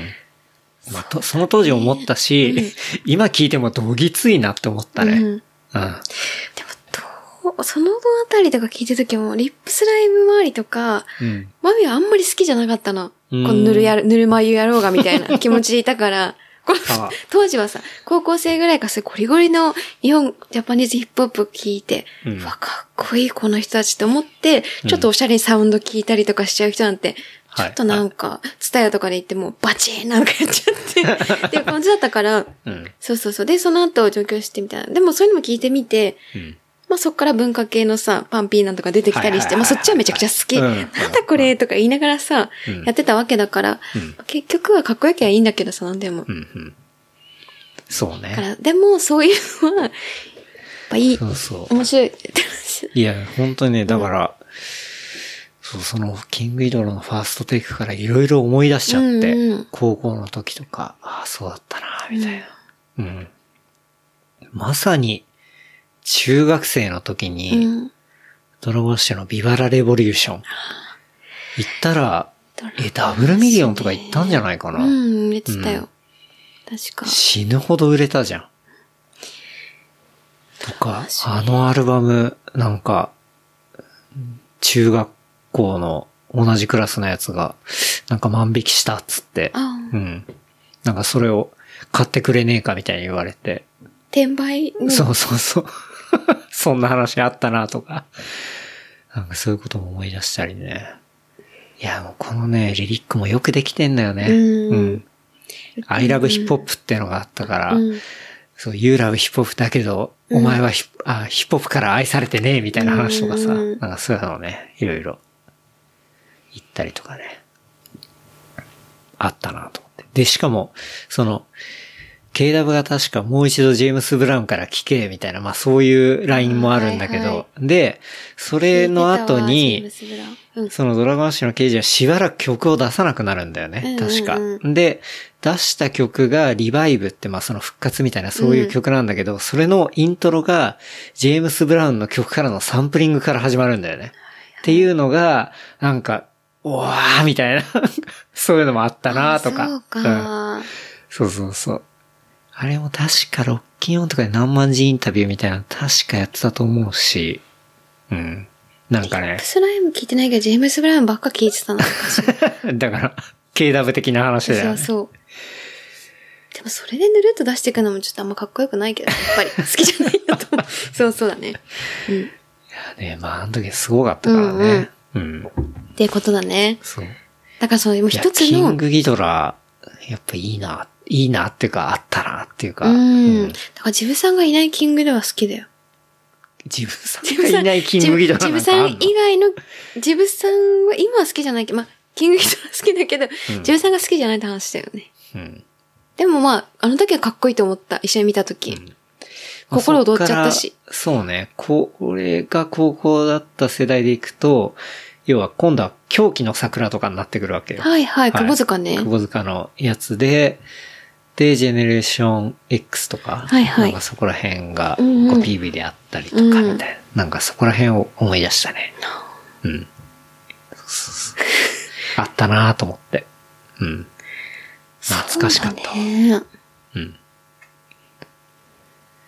おまみはまあちょっと後だもんな。そうだね。あとだけど、ん。高校の時に一人でインフミア組合とか、はいはい。あの周りとか大阪の。そうそう、ブッダとか聞いて、うん。うん。ツタヤで見つけてさ、うんうん で、ともう友達はなんかみんなき湘南の風とかなんか知らないわけさ。だかそうら、かそうか一人その世代で、だもんね。そうそう、だから一人で盛り上がって、わーなんて言って、で、その気持ちを抱えたまま上京して、うん。そしたら、リアルにクラブなんとかで流れたりとかして、うんうん。で、そういう DJ またラッパーの人も知り合いとかになってきて、めちゃくちゃテンション上がっちゃったりしてとかは、うんで、そっからめちゃくちゃ掘っていくと、まあヒップホップっていうのはまあソウルとかファンクに続いていたり、ブラックミュージックに続いているってはいいうところの掘りがやっぱ面白いなって思った。彫りがね。そう。うん。でも元々はやっぱり、そうだよね。その入りはヒップホップだったから、うん、うんジャ。パニーズヒップホップだったから。これちょっとタイムラグは、タイムリーでまはあない。当然あるよね。だって俺も全然上の世代の人が、どこでどうでみたいな話とかって、そう、自分、やっぱリアルタイムじゃないと思うし、うん。そうそう。っそうね。ていうのをファーストテイクから思い出すってことですそねう。そう、思い出したし、だからその公開処刑で、こう、その、 被害を受けたと、被害っていうか、なんかその標的にされたアーティストが、それに関して、アンサー。後で振り返って話してるやつとかが YouTube に結構まとめられたりもしてんの。うんうん。で、例えばクレバとかは、はいはい。やこっれぱ、はね。いやーあれは思い出したくないっすね、みたいな話とか、うん、で、これはアンサーなんじゃないか、みたいなところの楽曲もまとめられてたりとか、なんかいろいろあったりして、うんなんか改めて、ね、もう十何年経った後に、あれを見ると、なんか、うん、面白いな、と思ったよね。うん。なんか、今とかだとさ、割と炎上商法で、その、うん引っ掛けてアンサーとかなってるじゃん。なんうん。かそういうのすごい好きじゃなくて、うん。うんなんか、うーん、あんまり好きじゃないけど、昔はそういう炎上商法にするような、うんメディアというか SNS とかもなかったわけじゃん。うんなのにもう気持ちでリリースして、その一発勝負みたいなところはやっぱ男を感じるよね。その公開処刑が。もうだし、その、まあうんアンサーもそうじゃん。あまあそうね。。そうそううんどっちもね、そあこはかっこいいと思うんだよそうね公。開処刑の感じでいくと、割とそれ、そう今改めてリリックを最初から最後まで、うんあの、普通に見てみて、で、曲も聴いてみたりして、割と、こう、自分の中にあるなって思うのは、なんか、要は、真似をすることとか、うんそういう、本当に、なんだろうな、自分の中で消化しないで、うん。そのまんまやっぱコピーするみたいなことはいはい。に対して、すごくダサいって思う感覚それってみんいなうそのうじゃは、ないいや、みんなそうじゃないんだよ、それ、案外。うん案外みんなそうではないんだけど、なんだろう、前、こう、スケボーを裏切らないで、早川さんが出てくれた時に、要は、90年代ってやっぱそういうノリがあったみたいな。そうだね。うん。なんか、コピーして真似するともうダサい。じゃあ自分は次何やるかみたいな、そういうヒリヒリした時代だったみたいな。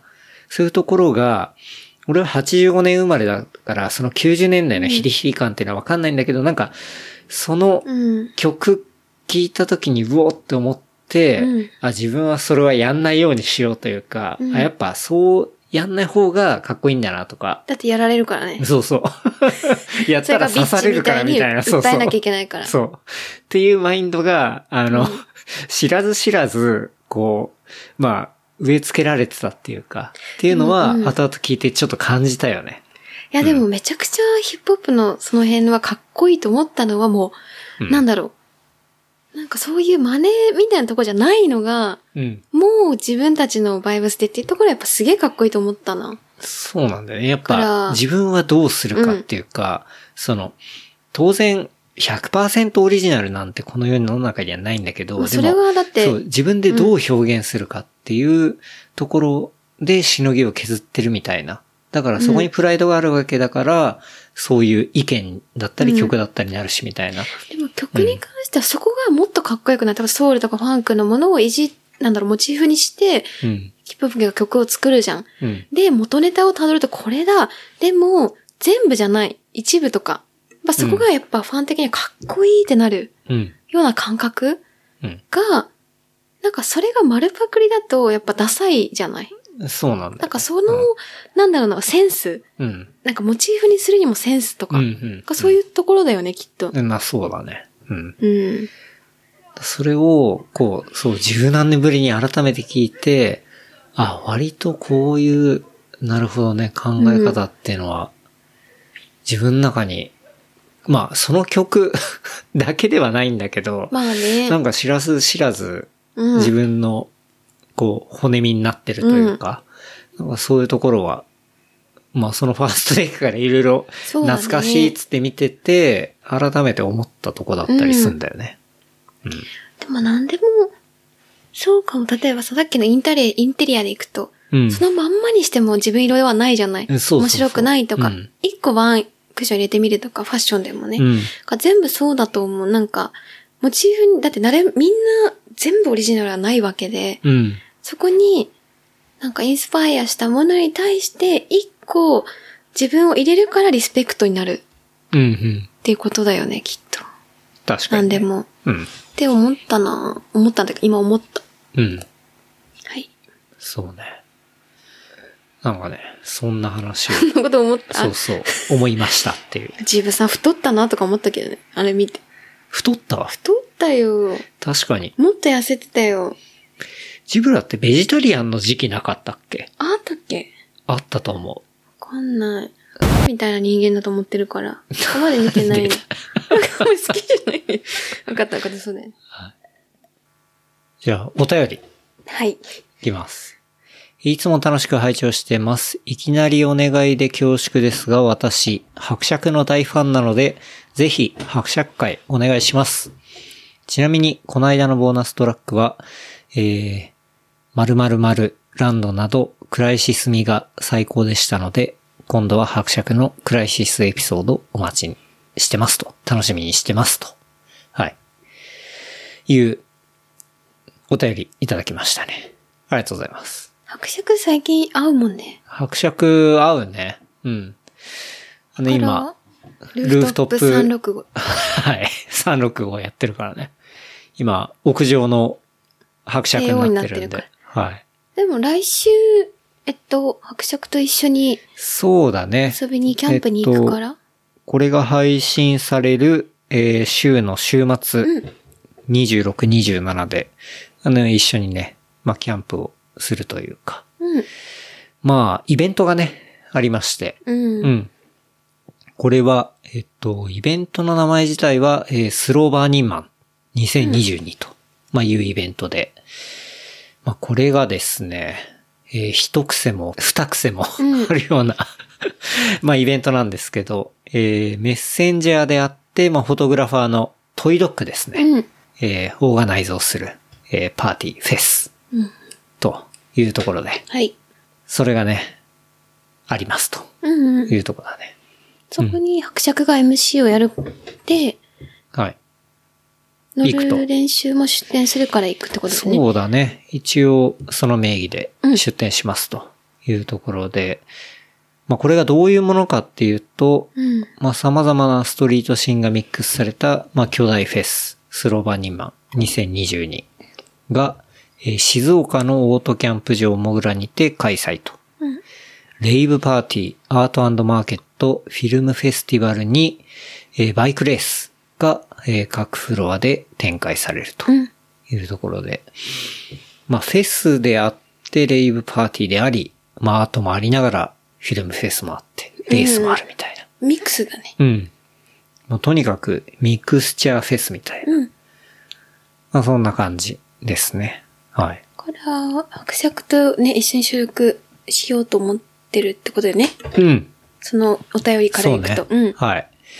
そう。伯爵とその場に、あの、一緒にこっちから行くっていうことになっているので、うんあの、向こうでもね、ちょっと、まあ、かなり特殊な、うん。うん。あの、イベント だと思うので、あのね、そうね、その現場をね、目撃してるうん人間として、うんあの、エピソードは撮ってみたいななんてことはちょっと考えていますね。うん。で、実際ね、ほんとそのパーティーとかは、まあその世界のパーティーシーンを揺るがす、まあスペシャルゲストというところで、まあ、ほんと多分みんな知ってると思いますけど、ゆるファギャングとか、うん。あとは、3年ぶりにライブ再開させた、キットフレシノとか。佐々う木ん。くん。う。ん。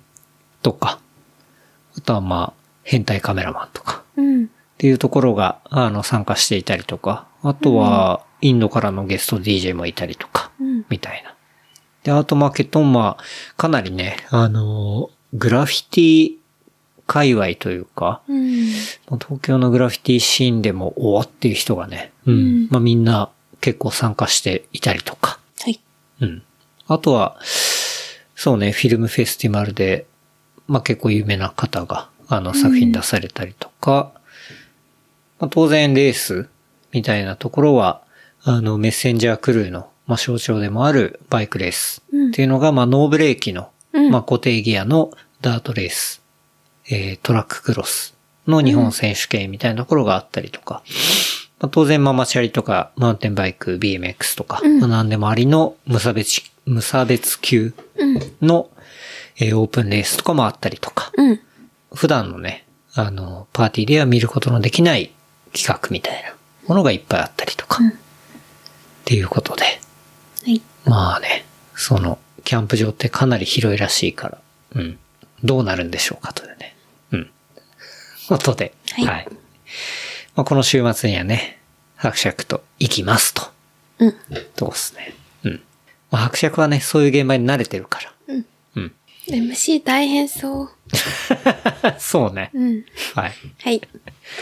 なんで、お楽しみにと。うん。いうとこですね。あとそう、マーシーさんも出店するみたいだから。うんうん夫婦で来るって。かなうん。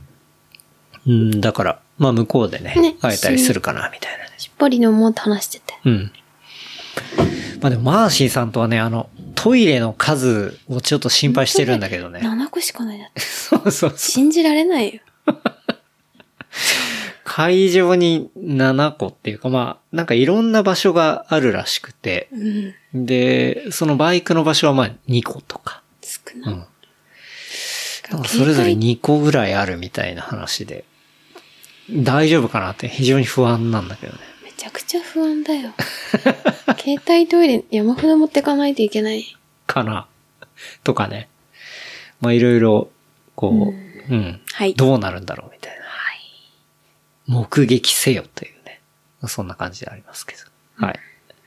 な感じなんで。まあ、もしね、あの、行く方いたら、現地でお会いしましょうと。うん。とこっすね。なんか前売りが、えっと、まだこれ配信するときにはあると思うんですけど、うん。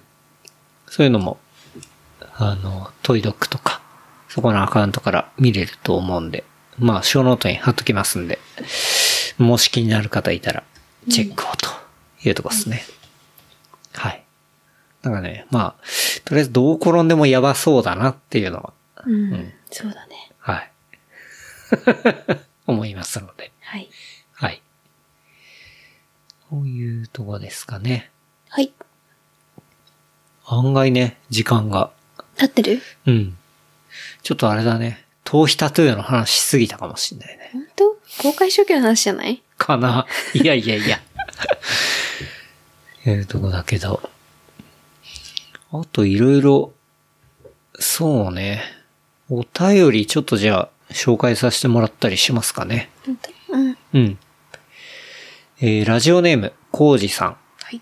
えー番組いつも楽しみに配信待っています。お便り募集ということなのでおそらくワンオンワン収録と思うので、ぜひ伝えたいことを一つ。はい。レプリカント FM のおかげでビールの種類や美味しさに触れたのに、えーこの間の飲む練習のアイテム、販売が開始1分もせず、ソールドアウトで買えず、本当に残念でした。えーキスのライブ、ラストライブの、えー東京ドームのチケットは簡単に取れたのに、笑い。えーテストか。需要がめちゃくちゃあると思うので、予約販売とかどうでしょうかとはいえ、配信を続けていただけるのは嬉しいので、えーできる範囲で検討よろしくお願いします。みたいな。はい。すごい、キスと比べられてるなんてすごいよ。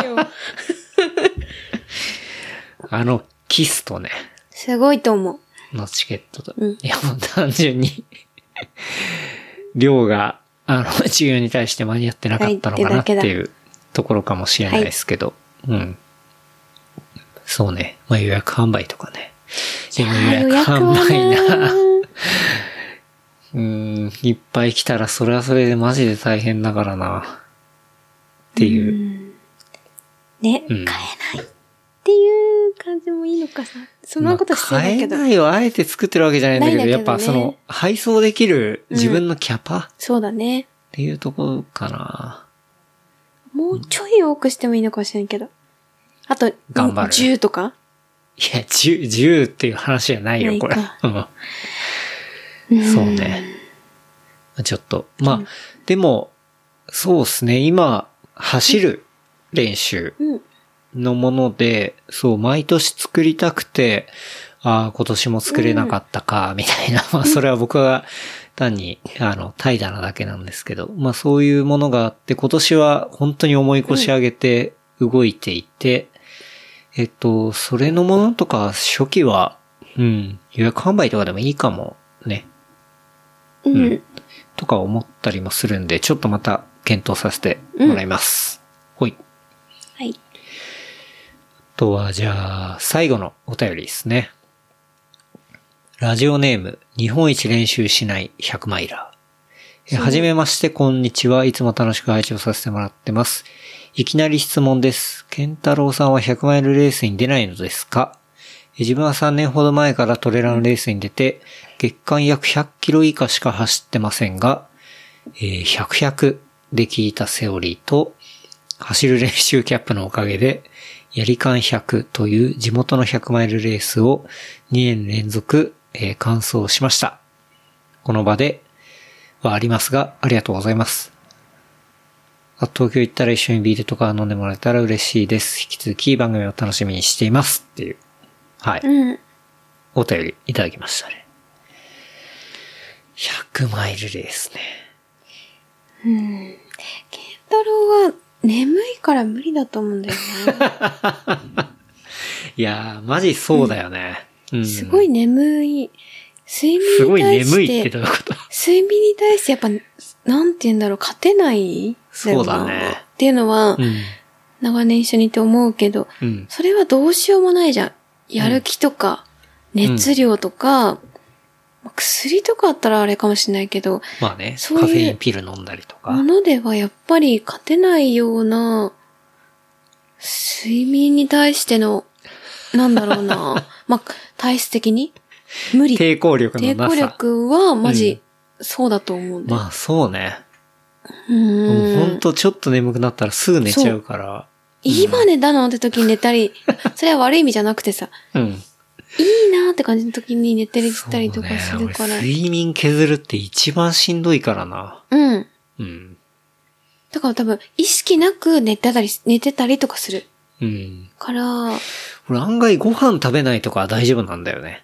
食べてよ。ランチとか、あ、気がついたら食べるの忘れてたあーあわるとか、 それは食べてほしいちけょっど。と忙しかったりとかっていう時、しかもあんま覚えてないみたいな。そうだよねあ、そういえば食べてなかったわみたいな。何回も聞くのに、うん食べたの、食べたのさ、うん、もう覚えてないんだよねって、それはわかんないか らさ、っていうのはあるけど、そうねでもそんな状態でも全然、なんだろう、普通にランとかはできたりはしたりするんだけど、いや、それはいくそうなんかね、睡眠だけはマジで我慢できないんだよな。うん。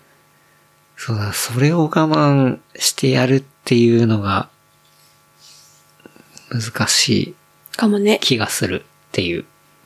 そうね。まあ、直近でどれに出たいとか何やりたいとかは、100マイルに関しては僕はないですね。うん。うん。まあ、普段気持ちいいタイミングで気持ちよく走ったりするのが、まあ今は好きかな、みたいなうん。ところかな。か。うん。まあ早く走るのも当然好きだし、うん。うん。まあ長く走るのも好きだけど、うん。うん。そうね、何か我慢するのあんま好きじゃないからな、根本的に。ね、でも、早く走るの もさ、疲れてるのを我慢してると一緒じゃん。いや、まあそうなんだけど、あれちょっと違う次元に入ってくるじゃない。うん。でも、100マイルもそうなのかもよ。いや、まあそうね。だから、そうだね。うん。はい。はい。ちょっとね、まだ予定はないですけうど。ん。うんはい。ひょっとしたらそのうちあるかもしれないですけど。うん。うん。走るので行くと、そうね。年末とか。去年の年末は、 箱根からあ、そうだね。 100以上走ったわけだけど、そろそろ年末になってきて、今年はどうするんだっていうね、話があったりするけど。やるどうですか、まみさうん。ん。うん。いや、全然ゆっくり走っていくならいいと思う。いや、ゆっくり走っても大変だったじゃん。でも前結構ペースアップしてたじあ、序盤ね。ゃん。うん。うん。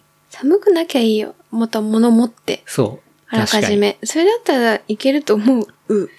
かな多い分けるかなうん。け装どね備やっしっぱかりして。年末ゆっくりしたい気持ちもあるけ ど。大丈夫。やろうか。年末ね。まあ、 ゆっくりしたいよね。検討だね。そうだね。うん。要検討ですね、そこも。うん。うん。確かに今回はさすがにあれだけ寒いっていうのが分かってるから、うん。装備はちゃんとダウンパンツだったり、そういうものうん。を備えて、で、最初も飛ばさずに、うん。ゆっくり行うけば。ん、ゆっくり行けば行けるんじゃないのかみたいなところはちょっと思うよね。うん。ビールとか飲まずにね。ビール飲まないか。そうね。とか。まあ、ビール飲まずに、まあ、サクサク行ったらいけるかな。うん。かな。いや、雨とかだったら絶対無理だと思うけどとか。な。うん。まあちょっと、要検討で。はい。はい。こんなとこですかね。うん。はい。はい。なんか、おまみさん、告知ありますか口はないけど。はい。ないですかね。はい。ですかね。あ、でも3月にフルマラソン出るから、そうだよ。うんサブ3狙って今頑張ってるところ。サブ3なのサブ嘘嘘。サブ20かな ?3 分、サブ20 3時間20を狙って、初めての。 3時間20なんだ。うん。サブ3.5じゃないんだ。 3.5は3時間半だよね。 3時間半。はい。うん。3時間半は、うん。頑張る。強気だなマジで。とりあえず頑張るよ。サブ3は無理だと思ってるけど、それ以上、なんとか。やっうぱんせっかく大会に出るなら何かしら頑張りたいからさ。うん。3月ね。ちょっと、僕も一緒に出るんで、まあ、うまくペーサー的な。ペーサーになるのなるよ。なんつってね。全然。 まあ、あの、30キロ ぐらいまでで離脱するかもしんないけど。いや、わかんない。案外調子良かったらそのまま行くしな。 うん。うん。まあ、俺も、前回の記録が3時間27ぐらいだから、まあまあ、てか、まあそういう人についていく感じかな。うん。ペーサーの人に。で、多分まあ、おまみのために、ジェルだとか、まあそういうものはポケットに入れておいて、んで、いいタイミングで渡すみたいな。ああ、そのキプチョゲがさ、横で渡されるみたいな。そうだね。ああいうね。うん。分かった。じゃあ30ぐらいでもう、すじゃあ、あと10キロで多分、バーっていくかもしれない。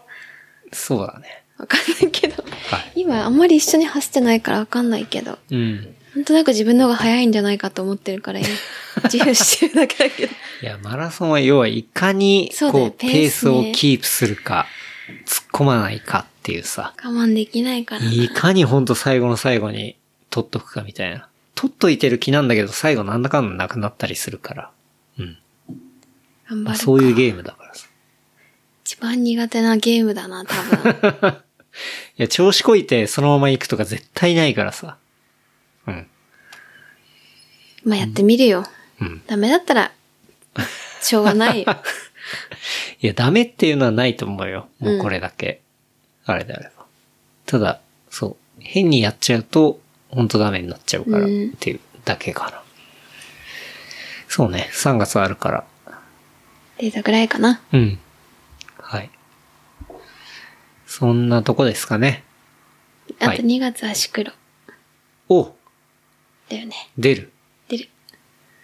まかり品川。え東ま京お台場か。お台場。うん。まかりじゃないわ。まかりでも品川でもない。お台場ね。お台場ね。シクロクロス東京。頑張って出てみたい。うん。あれまだ応募なって出ないるのんじかゃなないわかんないけど。それに、おまみさん出てみるっていうね。え、剣も出るでいたじゃん。あ、そうね。俺も出てみるか。うん。どんなのかわかんないけど。まあやってみたらいいよ。そうね。ダメだったら、ダメだったらいいし。はい。はい。そうね。こんな感じで。はい。はい。じゃあ、今日はね、うん。おまみさんとワンオワンで、お便り多めでいろいろ話させてもらいましたけど。はい。はい。な感じで。またね、来週も、おそらく、キャンプ地からお届けになるかな、はい。と思うので、ぜひ、お楽しみにと。はい。ここで。はい。ではでは。じゃあ、事務連絡させていただきます。はい番組の感想、フィードバックは、ハッシュタグレプリカント FM、ハッシュタグレプリカント FM までいただければと思います。あとは、話をまとめた小の等は、レプリカント .fm で見ることできますので、こちらも合わせてチェックしてみてください。はい。はい。じゃあ、おまみさん、ありがとうございました。ありがとうございました。それでは、また来週。またねー。